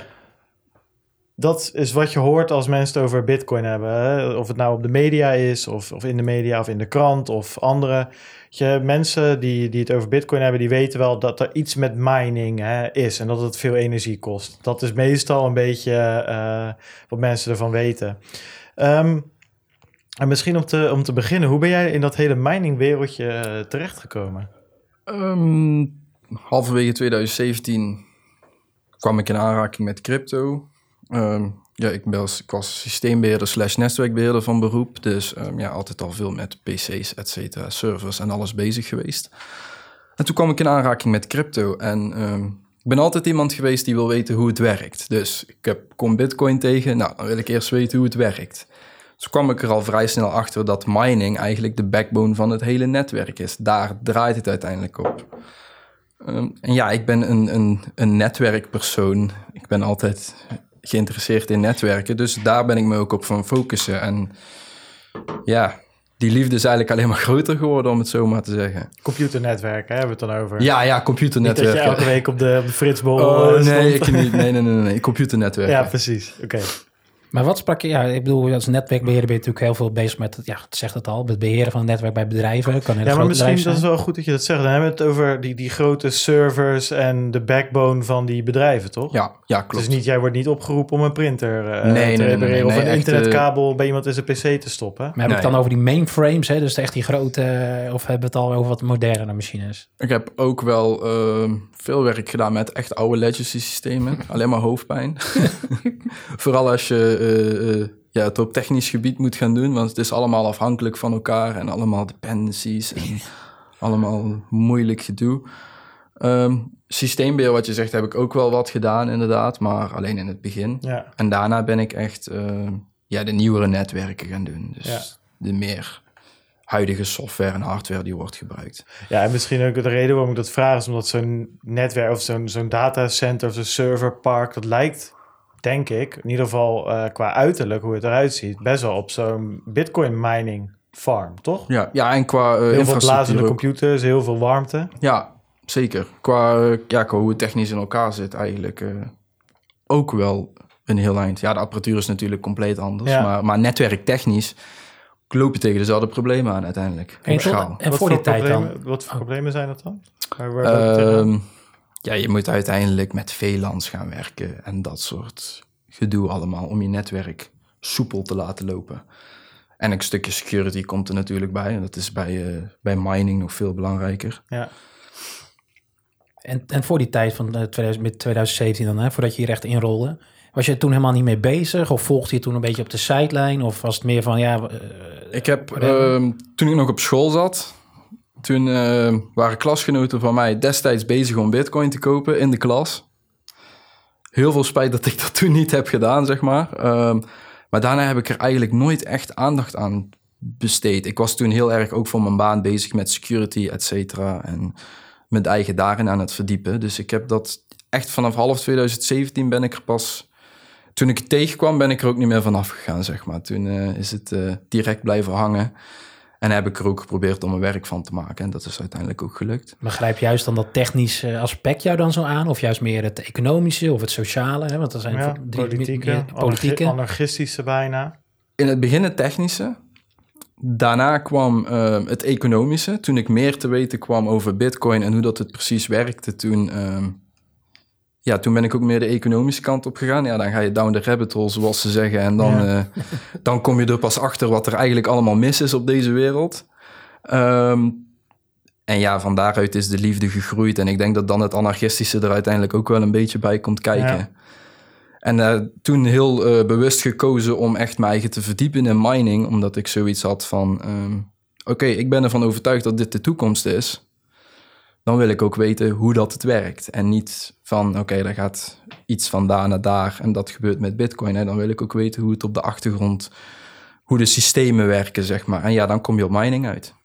En is die transitie dan heel erg moeilijk te maken van een kantoorbaan waar je inderdaad mainframes aan het onderhouden bent? En, dat is geen kantoorbaan. Of ja, in ieder geval een, een IT-baan, sorry. Hè, dat je inderdaad achter een, een, laptop zit of je loopt ergens een serverruimte in en je, je wordt gevraagd om iets te programmeren. Het lukt niet, want inderdaad al die afhankelijkheden in systemen, je durft er niet aan of je kunt er niet eens aan. Hoe makkelijk is die transitie dan naar zo'n het opzetten van mining apparatuur en ja, weet je, al, al, die, al die shit installeren en wallets die erbij komen kijken en pools en, en flashen van videokaarten. Hoe makkelijk is zo'n transitie dan? Um, makkelijker dan ik dacht. Het is namelijk zo, um, bij mijn oude baan heb je honderdduizend regels waar je je aan moet houden, et cetera. En voor alles is wel een bepaald framework gemaakt. En dit moet je op een bepaalde manier doen. En dit heeft regeltjes qua die kant. Dit is nog allemaal redelijk nieuw. Dus het is echt, je bent ook op jezelf aangewezen als je iets moet uitzoeken. Kijk, als ik uh, een mainframe probleem had, dan kon ik alles wel vinden op Google uiteindelijk, als ik maar lang genoeg ging zoeken. En uh, ja, dat is in deze wereld nog niet zo. Je bent echt op jezelf aangewezen en dat vind ik super tof. Je bent echt meer, je bent echt meer een stukje innovatie aan het opgaan eigenlijk, ook met wat je aan het doen bent. En dat, uh, ja, dat vind ik echt heel leuk. Ja, het is natuurlijk wat. Wij hebben het ook wel eens gewoon die met Zilica toen even proberen te minen. Je hebt Grin zelfs nog even gemijnd, toch Bart? Ja, ja, dat klopt. Maar dat was met die Windows miner van ze. Oh, dat ja, is een beetje uh, cheaten, vind ik altijd. Ja, dat is je, bedoel, je mijnt wel. Ja, ja mine is mine, dat is ook wel zo. Um, maar als jij zegt van, joh, ik wil weten wat er achter die transacties ja. schuil gaat en hoe dat werkt en zo, dan is een een of ander uh, command line promptje uh, er doorheen janken en daarna van alles zien gebeuren is niet echt snappen wat er gebeurt. Het, het geeft wel iets van een, uh, van een idee hoor, begrijp me niet verkeerd. Um, maar het is voor de rest geeft mij, heeft mij niet meer inzicht gegeven over wat ik nou met een full note kan of met een geen full note of de, de, dat soort dingen. Ja, ik heb de hoop ook al een beetje opgegeven. Ik hou het wel bij podcast maken en uh, het slim. Of uh, mensen die daar meer van af weten vragen. Ja, je merkt wel dat die stap inderdaad best wel groot nog steeds is. Want ik heb het ook wel meerdere keren gewoon naar gekeken. En weet je, Ubuntu en alles gedaan. En je probeert het wel. Dan heb je de instapkosten qua apparatuur natuurlijk. Maar ook technisch om echt te snappen waar je aan het doen bent. In plaats van dat een, een guide aan het volgen die je inderdaad uitgewerkt ja. ziet staan. En dan natuurlijk ergens halverwege. Dan geeft hij niet de output die je wil. En een andere foutcode. Ja, dan is het snel klaar. Want die foutcode staat door die uitgeschreven. Ja. En dat herken ik wel. Dus dat is wel best wel uh, lastig. Sowieso een beetje het instappen uh, om, om, te leren programmeren, zeg maar, is... is... Ik denk vooral het begin. Ik denk als je op een gegeven moment over een bepaald punt bent, dat het, dat het, dat het veel beter gaat. Alleen, ja, het is, het is zo'n ongrijpbaar wereldje, zeg maar. Zo nu en dan, als je daarin kijkt en dan ben je bezig en dan zit je weer allemaal... Je, van, je bent zo gewend zeg maar, aan uh, klikken op iets en dan werkt dat gewoon. Dan zit je daar weer allemaal libraries te downloaden en dan moet het daar weer uit. En dan uh, denk ik van ja, waarvoor is dit dan handiger of zo? Hoeveel maar... voldoening geeft het dan als het uiteindelijk wel werkt? Ja, heel veel. Nee, zeker. En dat is juist cool. Dat is, dat en je snapt wat er gebeurt. En dat Precies, is zeker. dat. Maar als jij nou zou moeten beschrijven, wat, gewoon in, in enkele zinnen, wat is nou mining? Wat, wat is het? Um, heel simpel gezien het verwerken van de transacties en ze in een blok stoppen. En zorgen dat het blok uh, op de juiste manier op de chain komt. En daar word je voor betaald. En dat werkt in de verschillende netwerken natuurlijk allemaal net iets anders. En als je dat op Bitcoin zou uit moeten leggen, hoe, zou, hoe, hoe werkt dat dan? Uh, ja, op die manier. Ja, maar wat doen bijvoorbeeld jouw racks? Hè? Wat gebeurt er dan? Er komt, wat komt er dan binnen? Ja, dus um, je sluit je, je, um, je rig aan op een pool. Kijk, in het begin van mining, zoals je de verhalen hier ook hebt gehad van de mensen, zoals Mart, uh, Martijn, ja, volgens mij, of volgens mij, die Bitcoin, nog, ja. Mr. Bitcoin, die nog heeft gemined op zijn laptop. Ja, dat is natuurlijk helemaal geweldig voor mij om zulke verhalen te horen, weet je wel. Wij moeten tegenwoordig uh, grote uh, lompe ASICs kopen om überhaupt nog wat bitcoins te kunnen minen. Um, dus ja, in het begin was het netwerk heel klein. En dan had je met zo'n laptop had je genoeg kracht om um, ja, je, je sommen tussen haakjes op te kunnen lossen. En op die manier um, je rewards te kunnen claimen. Dat netwerk is zoveel gegroeid, dus je hebt daar ook gewoon voortaan grote apparatuur voor nodig. En je hebt dus ook niet meer de mogelijkheid om in je eentje te minen. En je moet echt met een pool gaan minen, want anders dan ben je gewoon niet groot genoeg in het netwerk om überhaupt iets te kunnen verdienen. Dus er zijn tig pools opgezet door allerlei verschillende partijen waarop je je kan aansluiten. En uh, nou, je configureert je rig om op die pool te gaan minen. Je geeft uh, of een gebruikersnaam in of een walletadres, et cetera. En uh, daarna kun je op de pool kun je mooi je, je worker in de gaten houden. Of dat hij ook de snelheid heeft die je wil, et cetera. Ja, en dan gaat hij mee minen in het netwerk. Ja, wat draag je dan bij? Is gewoon pure rekenkracht in het ja. oplossen die sommen in, in een grotere groep van mensen. Ja, in een grotere groep van mensen. En daarvoor, uh, aan de hand van de hoeveelheid kracht die je erin stopt, daar krijg je ook je beloning voor. Ja, kracht in, nog steeds rekenkracht. Dus ja. inderdaad, als het al 100 is en jij levert 10, dan krijg je dus 1 tiende van wat ja, juist. is. Ja, ja, ja, dat is echt rekenkracht vergeleken op het totale netwerk, vergeleken op de pool, grootte, et cetera. Dus het is, wordt allemaal doorberekend. Ja, en uh, kijk, wat, wat er natuurlijk vaak uh, gevraagd wordt, um, uh, vaak over gesproken wordt van, van wat is het nut er nou van? Het wordt steeds moeilijker, er sluiten nog steeds mensen zich op aan, dus die difficulty die gaat nog steeds omhoog. Het is een soort wedloop van, van, van rekenkracht, hè, wat je al zelf al, zegt. Van de, de, andere pools of de andere mensen hebben weer snellere ASICs, dus wij moeten dat ook, anders vallen we buiten de boot. Zeg maar, het blijft omhoog gaan. Wat, wat is ja, in jouw ogen nou... Weet je, is dat... Is dat uh, ja, wat is het nut daarvan eigenlijk? Um, de sterkte van het netwerk. Dat hoor je inderdaad, inderdaad, inderdaad vaker, maar wat... Hoe groter de hashrate van het netwerk, hoe uh, in mijn ogen hoe meer betrouwbaar het is in eerste instantie. Ja, uh, ja hoe sterker dus ook. En ehm, ja, hoe moet ik dat duidelijk zeggen? Hoe robuuster eigenlijk. Maar waar komt het dan vandaan, zeg maar? Hè? Dus je hebt meer rekenkracht zitten dan achter. Jij zegt hoe meer rekenkracht, hoe uh, stabieler, of uh, dat zijn niet meer, hoe betrouwbaarder het netwerk, hoe robuuster het netwerk. Waarom is dat dan meer betrouwbaar als er meer rekenkracht is? Omdat door um, die grootte van rekenkracht kun jij een bepaalde garantie geven dat een transactie ook is zoals die is. En dat die dus aan de hand van die blockchain dus ook daadwerkelijk zo is en niet zal veranderen. De miners hebben er uiteindelijk voor gezorgd dat het in die blockchain komt. Ja, maar dat kan je ook, uh, wat je zei, uh, tien jaar geleden kon dat nog met een laptop. Ja, maar toen was het netwerk nog klein. Hoe groter het netwerk wordt, hoe, ja, hoe hoger de moeilijkheidsgraad wordt, hoe zwaarder het wordt om die transacties ja, in te ik zit een beetje te zoeken van... Mm -hmm. um, en het uh, is ook niet om jou uh, in, in, in de hoek te zetten... maar meer ook even om, om, ook voor de luisteraars... die er wat minder verstand van hebben... om te kijken ook van waarom is dat nou... Want volgens mij wat een van de grootste argumenten ook is... dat hoe meer rekenkracht daar in dat netwerk zit... hoe meer apparatuur daar staat... hoe meer er geïnvesteerd is in, in, in, in dat hele, in dat hele verhaal... Ja hoe moeilijk het er is, uh, hoe moeilijker het is om daartussen te komen en uh, uh, foute transacties te gaan valideren. Want hoe meer rekenkracht er is, hè, vroeger, als we het over die, die laptop-tijden hebben, mm -hmm. als ik toen zo'n ASIC miner had gehad, dan had ik, nou, of, of zo'n farm zoals jullie dat hebben staan, dan had ik waarschijnlijk wel genoeg rekenkracht in dat netwerk beheer, beheerd om uh, een attack uit te voeren of om foute transacties goed te keuren.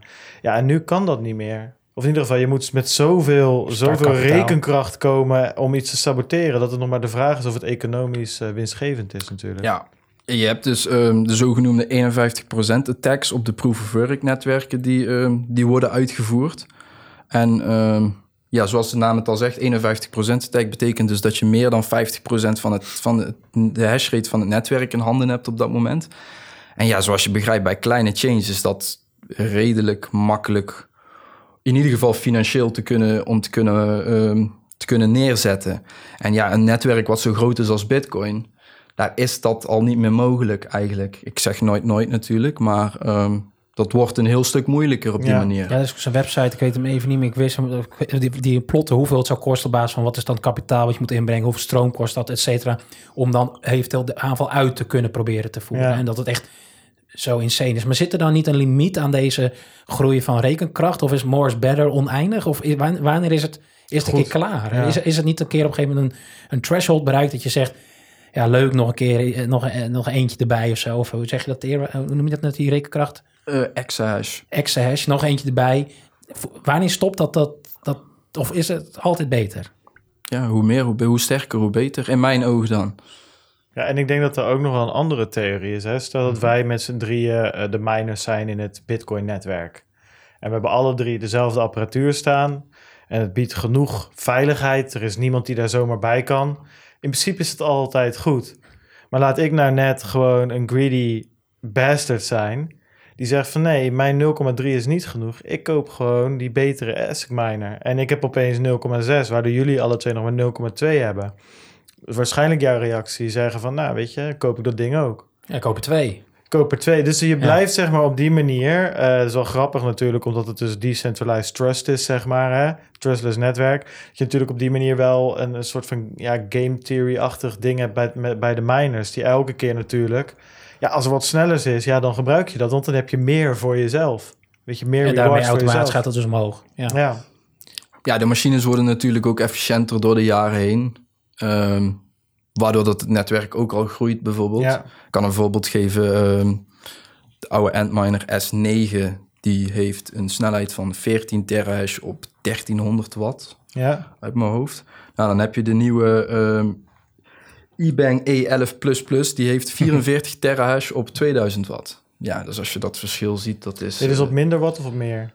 op, op meer watt, maar, ehm, Maar veel meer. eh, ja, veel meer drie keer zoveel. Maar ja, dat is dus precies het punt. Dan Ja, koopt iedereen dit. dat ding. Ja, Ja, En ehm, ja, ik vraag me dat ook als ja zeg mits je het maar- kunt terugverdienen.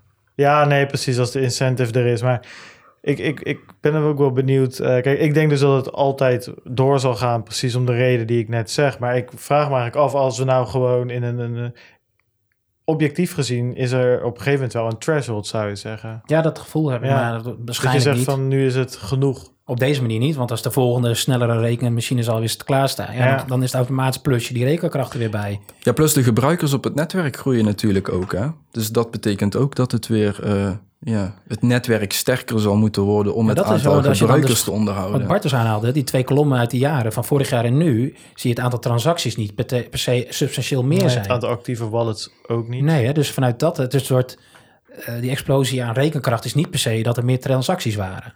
Dus dat zou dan misschien nog moeten volgen. Hè? En ik denk dat dat wel, uit- ik, ik weet, Ja. ik, voor mijn gevoel is dat het echt wel gaat komen. Eh, maar het is niet één op één te linken aan dat het netwerk drukker is. Nu Het gaat Lightning, Lightning netwerk wordt nu natuurlijk ook al Dat zit wat buiten. meer gebruikt. Ja, ik weet niet hoeveel Ik weet niet gaan, hoeveel meer, maar wat meer als toen natuurlijk. Nee, dat denk ik ook. Dus het zal niet één op één, maar eh, het is niet één op. Het is nog niet echt aan te wijzen dat het echt daardoor komt. Eh, misschien wel veel mensen zouden zeggen, inderdaad. Ja, ik, ik vind het altijd een... eh, het is een beetje... ehm, zeg maar, omdat het, het is ook iets nieuws, zeg maar. Het is een nieuwe manier om, om, om, om security eh, te garanderen aan de gebruiker. Het hele proof of work. En ehm, ik ben altijd een beetje in dubio. Want aan de ene kant voelt het gewoon zo, zo super nutteloos. Maar het is een... eh, om- omdat je zeg maar, ik bedoel, als je zo'n zo'n filmpje van zo'n mining farm ziet, weet je, je ziet alles maar blazen en waarom om een sommetje uit te rekenen. Maar ik snap ook wel voor dat, ik hoor dat Bitcoin maximalisten aan de andere kant van de lijn al, al, gek worden. Weet je, aan de andere kant zie ik ook wel waarom eh, het nodig is en waarom eh, dat systeem er is, omdat er geen centraal serverpark ergens net zo hard staat te loeien om andere transacties door te laten. Dus ik, ik, ik zie het ook wel. Alleen ik, ik ben nog steeds aan het zoeken van waar, welke kant valt het muntje uiteindelijk op, zeg maar. Is het de moeite waard uiteindelijk of is het niet de moeite waard? En uh, ik denk dat, daar, dat, dat je dat nu gewoon nog niet kan zeggen eigenlijk. Nee, ik denk dat je daar vijf, tien jaar moet wachten. Weet je, misschien dondert de hele uh, Europese Unie wel uit elkaar of whatever. Ja, weet je, dan is het de moeite denk ik wel waard om, om iets van een stabiele munt te hebben die niet rust op een, uh, uh, op een governance, hoe noem je dat, of op een overheid of op een overheidsorgaan. Ja, aan de andere kant, misschien loopt het wel hartstikke goed af. beteren de banken hun leven, whatever. Um, Weet je, en hebben we gewoon een, Nee, maar we hebben toch een redelijk... Weet je, tuurlijk zijn er zat dingen uh, over, over te melden. Maar ja, tot nu toe werkt dit systeem nog uh, enigszins. Tuurlijk zijn er barsten en scheuren in, uh, in alle muren te zien. Maar het is nog niet in elkaar gedonderd. Dus wie weet gaat dat ook wel beter. Ik weet het niet. Dus dan vind ik dat zo moeilijk te zeggen. Ik denk dat het heel erg afhangt van ook hele andere... Um, invloeden van buitenaf. Ja, maar je beschrijft nu net een beetje die politiek natuurlijk. Maar je, wij, tenminste wat wij dan horen, is natuurlijk dat heel veel die mining power uh, bij dammen in, in China staan, et cetera. Ja, ja, ja. En goed, al dat soort verhalen. En hoe kijk jij nou tegenaan dat daar dus zoveel rekenkracht ziet? En vind je dat dan ook niet een, een gevaar? Zou je liever meer decentralisatie van die rekenkracht zien? Of, of hoe kijk jij daar vanuit jouw um, professie naar? Ja, er zijn twee kanten die ik daarmee op kan. De eerste is, um, ik vind het zeker een probleem dat er zoveel uh, energie wordt verstookt in China, zeg maar. Kijk, hier in Europa is het natuurlijk al een stuk meer groene energie allemaal. Wat er wordt geleverd, daar kun je ook expliciet zelf naar op zoek gaan, uiteraard. Um, ja, dat wordt in China nog niet zoveel gedaan. In China is gewoon zo goedkoop mogelijk stroom produceren en uh, dat uh, verkopen aan de mensen. Um, maar ik denk dat dat uiteindelijk zichzelf wel op gaat lossen, als ik heel eerlijk moet zijn, op langere termijn. Kijk, um, dat zal natuurlijk ook niet voor altijd daar zo doorgaan. Met de uitstoot en alles wat daar uh, mee komt kijken met die elektriciteit. Dus ik denk dat dat ja, voor een hele lange duur geen probleem meer zal zijn. Daarnaast heb je ook heel veel mensen die zeggen, die dan naar de hashrate gaan kijken van de verschillende pools. En die dan zeggen, ja, Endpool heeft uh, 25 of 20 procent hashrate en die zit in China. Dus er zit 20 procent hashrate in China. Maar daar ben ik het niet mee eens, want het is een mining pool. Mensen sluiten zich daarop aan. Als mij een RIX in Nederland staan te minen op de Chinese pool, dan komt de hashrate is geconcentreerd daarin, maar uiteindelijk staat die gewoon bij mijzelf. Als ik de volgende dag ervoor kies om op een andere pool te gaan minen in Amerika, dan verschuift mijn hashrate in één keer naar Amerika. Ja, ja nou, dat is wel een goed argument. Die heb ik eigenlijk nog niet zo vaak gehoord. Aan de andere kant zou je kunnen zeggen, hoe lang heb je nodig om een succesvolle attack uit te voeren? Zeg maar, eh, als, um, als jij er s'ochtends achterkomt dat de pool waarop jij aangesloten bent uh, iets, iets fouts heeft gedaan, dan ben je misschien al te laat, zeg maar. Dat zou nog kunnen, maar ik vind het wel een goed argument dat niet alles wat op Endpool is aangesloten in China Dat is eigenlijk wel logisch. En ook, maar hoe kijk je... Ja, toch, ik ben er wel benieuwd naar om dat echt eens uit te zoeken. Maar ja, is dat uit te zoeken? Uh, je hebt wel een, een, globaal overzicht. Of je bedoelt waar de hashrates precies vandaan komen ja, van de pool. Ja, nou, een idee. Ja. Uh, zal de pool zelf... Voor ons niet. Ja, de pool zelf die kan het gewoon op IP-basis uitpeilen natuurlijk. Maar denk dus je dat, denk je dat er dan een significant onderdeel van zijn endpool um, uh, niet uit China komt? Of dat het toch over het algemeen wel... Er is een heel mooi voorbeeld. Als je een ASIC nieuw koopt bij Bitmain, ja. dan staat daar standaard een adresje en een pool ingeprogrammeerd. Ja. En dus als je hem aanzet, ah, een van hun, ja. ja. inderdaad. dus als je hem aanzet thuis om hem te gaan configureren, dan begint dat ding gelijk te loeien, want die gaat gelijk uh, ja, minen voor uh, Bitmain eigenlijk. Maar ja, daar ga je dus alweer een beetje. En nou gaat Bitmain ook niet zo lekker, maar dan ben ik nou wel benieuwd hoe dat bijvoorbeeld weer gaat. Die hele IPO's van de baan natuurlijk, die ze zouden doen.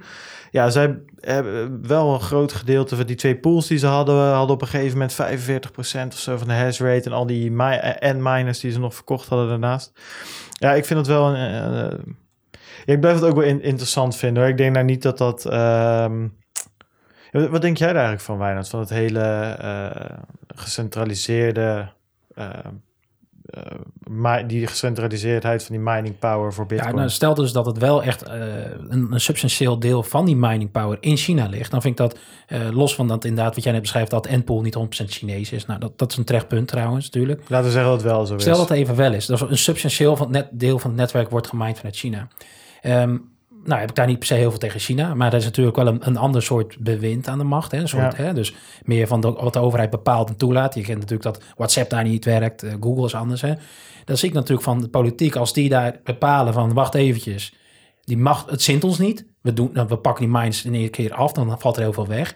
Of ze gaan heel veel invloed uitoefenen op die miners. Misschien doen ze dat zelfs al. Ja. En hoe, hoe, welke macht heeft dan een overheid toch nog op zo'n netwerk? En dat vind ik dan wel weer. Eh, niet dat het dan Europese landen of Amerikaanse landen of Zuid-Amerika, whatever, dat per definitie beter is hoor. Maar juist dat die concentratie van mining power in dat soort gebieden, vind ik nog best wel.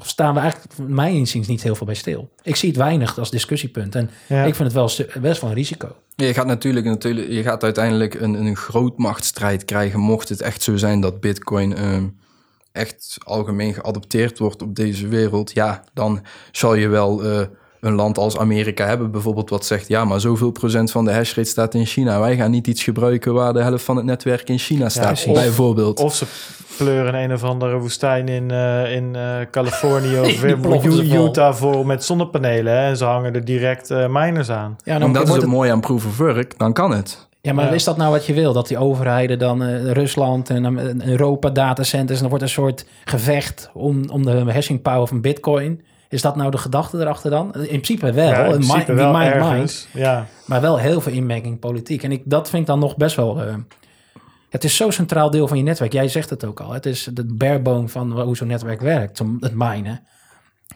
Ja, is dat nou toekomstproof? En Ja. los van politiek te blijven zien. Ik, ik, ik, ja, we gaan het zien. Dat is moeilijk, denk ik ik. vind het heel erg... eh, tweede wat je zegt, los van politiek blijven zien. Ik denk als mensen, ehm, ja, waaronder ik zelf ook ervan overtuigd ben dat Bitcoin wel een belangrijk, eh, ro- belangrijke rol op deze wereld gaat spelen, dan ehm, is dat echt een hoofdstuk waar we nog, eh, nog maar aan het begin van staan. De politieke invloed op het hele mining gedeelte.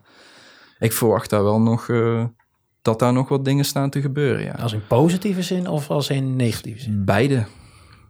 Zowel in positieve zin als ehm, dat er misschien qua regelgeving, et cetera, wat meer transparantie komt. En ehm, negatief als in, ja, wat, jij dus, wat we dus net aankaarten, dat het echt zo kan zijn dat grootmachten tegenover elkaar komen te staan om, ehm, ja, om de miningkracht van een bepaald land. En dat vind ik, dat is wel iets gevaarlijks, denk ik.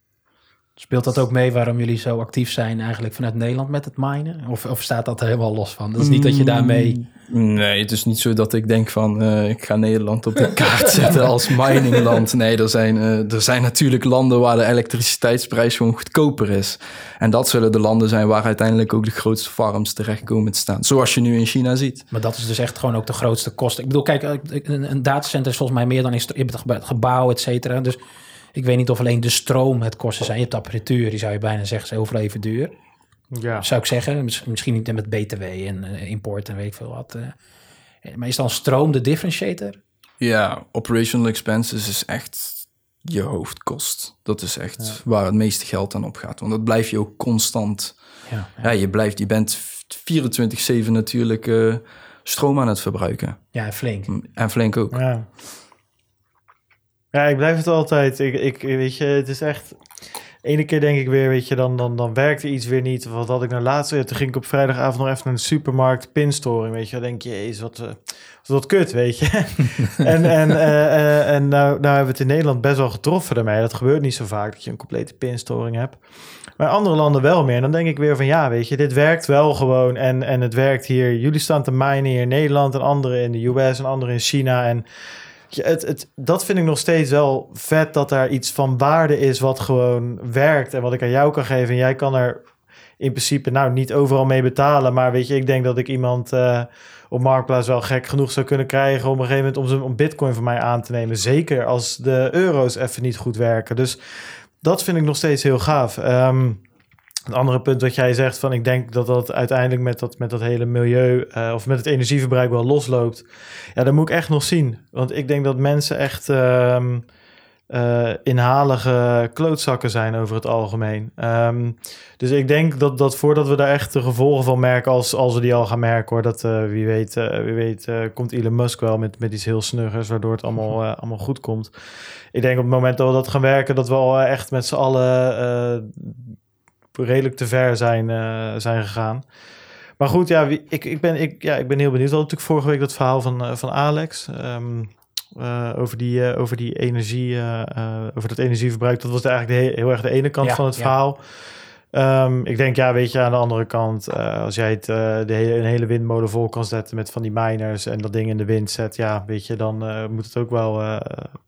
Uiteindelijk zullen miners altijd op zoek gaan naar de goedkoopste stroom. En dat dat op dit moment in China is, oké. Okay. Maar ja. dat zal niet altijd zo blijven. Dus uiteindelijk zullen die, ja, wat ik zeg, de miners zoeken altijd de goedkoopste plek op om te minen. Maar toch, zit, jullie zitten nog braaf, gewoon toch volledig hier in Nederland. Ja, hè? klopt. We zitten volledig hier in Nederland. Maar dat is ook een stukje vanuit uh, ja, de structuur die er boven het bedrijf ja. zit, et cetera. Maar is dat dan voor jullie nog een beetje te doen? Of moet, moesten jullie op een gegeven moment, moesten de miners ook niet gewoon uit? Mm, ik ga niet ontkennen dat we het zwaar hebben gehad. Ja, ja. Maar uh, ja, daardoor ga je juist doorzoeken om manieren om het wel profitable te maken. En dan kom je weer op allerlei andere strategieën ja. en structuren. En, uiteindelijk hebben we een profitable gekregen.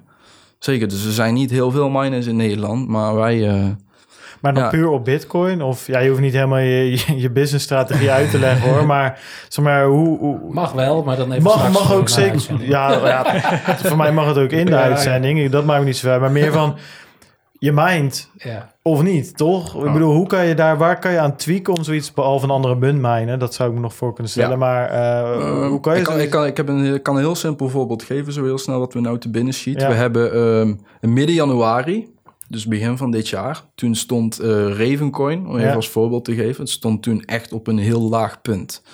Qua hashrate van het netwerk ook. Het was, um, ja, je draaide gewoon verlies per dag als je dat zou gaan minen. Als je naar puur naar de cijfers zou kijken. Ja. Maar omdat de, uh, de hashrate van het netwerk zo laag was, gaat de moeilijkheidsgraad ook omlaag. Dus ja. dat betekent dat je effectief wel heel veel mindt. Ja. Er heel veel binnentrekt per dag. Um, heb een simpel rekensommetje gemaakt. We hebben toen um, nou, Ravencoin mine je met videokaarten. Dus ja. dat is dan zo'n GPU-rig. Uh, er zitten meestal zes kaartjes of twaalf ja, of hoeveel ze erin willen zetten. Zes kaartjes. Uh, daarmee genereerde je 170 Ravencoins per dag. Met de huidige koers omgerekend is dat 10 dollar per dag. Ja. Waar je 2 of 3 dollar aan stroom in gooit. Dus ja, als je het op die manier doet. Maar dat betekent wel dat je die coins had moeten vasthouden tot het moment. Ja, maar dan, dan, dan begin je dus een beetje te mengen in het nou, niet per se speculeren, maar wel het enigszins het handelen. Ja, dan ben je speculatief uh, aan het minen, zoals ja, ze dat noemen. Ja. ja. Ja, precies. Wat is het gewoon als je zeg maar gewoon echt even vanuit de maximalist gedachte en je zou echt puur focussen op, op bitcoin in Nederland mijnen? Dat, wordt, dat is heel moeilijk, denk ik. Ja. Dus je ja, moet energie is... is natuurlijk ook hoe groter je afneemt, hoe goedkoper je prijs wordt. Dus als je het op zeer grote schaal zou doen, dan is het natuurlijk een ander verhaal. Ja. Maar dan moet je de hele, hele polder volbouwen met uh, miningapparatuur. ja. Nee, oké, okay, maar dat is, wel, dat is wel goed om te weten. Ik bedoel, dus daar leg je het dus gewoon af. Dus dan vragen welke landen kunnen er überhaupt nog een beetje concurreren met China? Als het puur om bitcoin mining gaat. Amerika, Canada ook. Ja, er is koud. Knijter koud inderdaad. dus dat helpt natuurlijk wel als je ja. al die warme videokaarten bijna aan het, aan het smelten bent. Uh, ja, meer richting die kant eigenlijk. Ja. Zuid-Amerika zijn er ook een aantal landen waar flink uh, nog wat gebeurt. Is dat meer door die politieke onrust daar? Oh, ja, landen? ook, ook. En door de uh, regelgeving die daar nogal laks is, denk ik. Dat ja. sommige partijen ook daarom daarheen trekken. En ja, nee, Azië is vooral China eigenlijk. Ja. Thailand, ken wel wat mensen daar, maar die hebben ook geen mega, mega farms of zo. Hey, als ik nou zo'n zo'n zo'n farm in China, waar moet ik dan aan denken? Weet je wel, we staan nu in een redelijk groot kantoor. Um, je moet dan denken aan een, aan een, een, een schuur in, in, in, in, je, in je achtertuin. Hè? Dat, laten we daar even beginnen. Of, of een soort van tuincentrum-achtig idee. Of wordt dat echt al, zitten we dan al bijna aan een voetbalstadion te denken? Hoe, hoe groot is zo'n gebouw nou eigenlijk? Of hoeveel videokaarten zitten daar? Wanneer ben je een grote, grote, grote jongen. jongen, zeg maar? Ik denk als je over de 5 tot 10.000 Essex gaat, dat je wel een, een grotere jongen bent als de gemiddelde, zeg maar. Ja, en een Essex is ongeveer zo groot als een schoenendoos. Maar eventjes ja. een... Uh... Ja, zoiets. Ja, dus 10.000 schoenendozen. Dan heb je flink magazijn. Een soort Zalando. Ja, plus, je zit, je, plus je hebt ook weer met je klimaat te maken, et cetera. Dus Ja. dat moet je ook weer in Ja. je pand meenemen. Dus eh, nee, dat zijn flinke panden hoor. Dat zijn geen kleine, dat zijn geen kleine locaties. Nee. Zou dat in Nederland kwijt kunnen? Dat soort, hebben we dat soort locatie überhaupt beschikbaar? Of, ja, natuurlijk, maar eh, ready to go? mm, Ready to go niet. Denk het niet. Je moet eh, ja, je infrastructuur aanleggen van stroom, et cetera. Ja. En dat is... eh, ik denk niet dat er heel veel panden zijn in Nederland die daar geschikt voor zijn. Ze zijn er wel. Zoals eh, oude... ja, je hebt ook panden waar hoge spanningsrelen lopen en zo, et cetera. Dat soort dingen. Ja, die zijn bij uitstek wel geschikt daarvoor. Ja, dat moet je, want je hebt natuurlijk 10.000 schoenendozen die allemaal eh 2000 watt gebruiken. Ja, dat bedoel ik. 10.000 Ja. keer 15, 1600 watt per machientje. Ja, maar dat is wel een serieus dingetje natuurlijk. Want wij hebben hier eh, op, op werk... ehm, eh, heb je steeds meer elektrische auto's natuurlijk. En daar merk je al dat in die parkeergarages... dat op een gegeven moment loopt het wel op zijn end, weet je wel. Ik bedoel, het is net alsof je thuis eh 80 iPhones tegelijk aan het opladen bent. Weet je, op een gegeven moment eh, houdt het op. Ehm, en met die miners kan ik me voorstellen dat dat eh, hetzelfde effect heeft. Dat je niet zomaar een kantoorpand kan huren... en daar eh, een paar stekkerdozen op het stopcontact aansluit. Dan ploft er wel eens wat, denk Wat, ik. wat- hoe, hoe, Ja, hoe hebben jullie die? Ja, ik- weer, weer, ik hoef het helemaal in detail te weten, maar hoe zit dat nou? Je, wat ik zeg, ik bedoel, er zit gewoon een stekker aan zo'n ASIC miner volgens mij, maar die doe je niet in een verlengdoos, weet je? Dat, dat heb, moet je wel. heb ik in het begin in mijn hobbydagen wel gedaan. Ja. Alleen toen, toen blies ik de verlengdoos op. Dus Ja, ja, ja, ja. nee, ehm, dat, eh, nee, dat moet je gewoon allemaal laten aanleggen. Dat zijn gewoon extra meterkasten. En, Ja. ja. ja, gewoon echt normale eh, elektriciteitsaanleg. Zoals je daar gaat, dat is, dat is ook een flink kostenplaatje. Ja, hoor. dat kan, je- kan me voorstellen. Infra, ja. ja, maar dat is Alles eenmalig natuurlijk.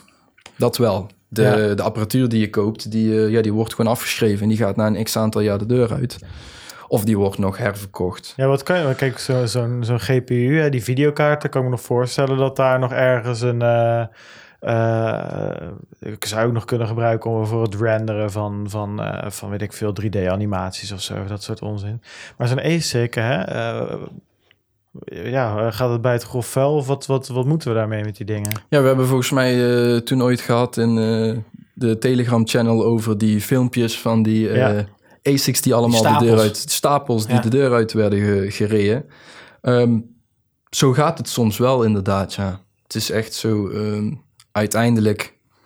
Het ligt uiteindelijk aan je elektriciteitsprijs. Kijk, ehm, kan een voorbeeld geven. Zo'n S9 14 terahash. Hier Ja. in Nederland is dat niet snel meer rendabel. Maar als jij ehm, hem naar China brengt draait dat ding gewoon nog eh, gewoon een, een goede profit per dag. Dus ja, dan worden ze weer verscheept naar de plekken waar er meer profit op te halen valt. Dus die dingen die worden gerecycled totdat ze uiteindelijk te oud zijn, niet meer krachtig Te genoeg. traag eigenlijk. Ja. Ja, en dan eh, kun je er een leuke deur, deurstopper van maken. Maar moet ik jou ook dan zien? Hè? Ik probeer me even in te beelden. Ja, wat als je een, een mining company en je bent bezig met weet je, al die, al die spullen staan. Maar moet ik jou dan zien met je laptopje? Je hebt hier zo'n Chromebook eh, bij je. Loop je dan door al die rekken heen en dan steek je er eens een stekker in? Of wat, kijk je de dag naar grafiek en temperatuurmeters? Wat, wat moet, hoe moet ik dat Ja, zien? de, de, de management erachter is meestal, ehm, is meestal verschillend. Je kijkt onder andere naar temperatuur en dat soort dingen en gewoon de algemene staat van het netwerk. En ja, mocht er ergens een fout zijn, dan eh, kan je de farm in, miner eruit en eh, gaan kijken wat er mee aan de hand is. En dat is dan het, eh, het, het systeembeheertaakje, zeg maar, tussen haakjes. Ja, en verder is het... je bent veel meer bezig met strategieën en koersen kijken en Ja. hash rates vergelijken met elkaar en difficulty changes bekijken. En Maar het is dus wel gewoon de hele dag door allemaal. tweaken. En dan ga, het is niet zo, je draait het en je gaat in de stoel zitten en eh het dat is wat veel mensen doen. En dan is het ehm, een stuk minder unprofitable als dat je er gewoon mee bezig bent. Ja. Een mooi voorbeeld, de Grin and Beam Lounge van een tijd geleden. Ja? Dat ehm, als je het niet weet, ja, dan, dan, dan staat jouw rig gewoon zijn normale ding te draaien. Ja. En dan eh, ben je blij met je, je verdiensten per dag. En Ah, ehm, ja, ja. op zo'n moment komt er natuurlijk hype, et cetera, bla bla bla. Je bent er als eerste bij. Netwerk is nog niet groot. Dus je, ja, je krijgt een goede reward voor op dat moment. Ja. Als je dat soort dingen een beetje in de gaten kan houden, dan... ehm, ja, dat werkt beter als gewoon één ding minen. En maar zien. Ja, En maar dus je moet echt wel inspelen en, en wat aanslaat en wat bij je past. Ja, maar dat ligt natuurlijk ook weer aan je schaal. Want je kan begrijpen als jij 10.000 eh, GPU-rigs hebt staan... dat je niet eventjes eh, drie keer per week alles over gaat switchen naar een ander netwerk.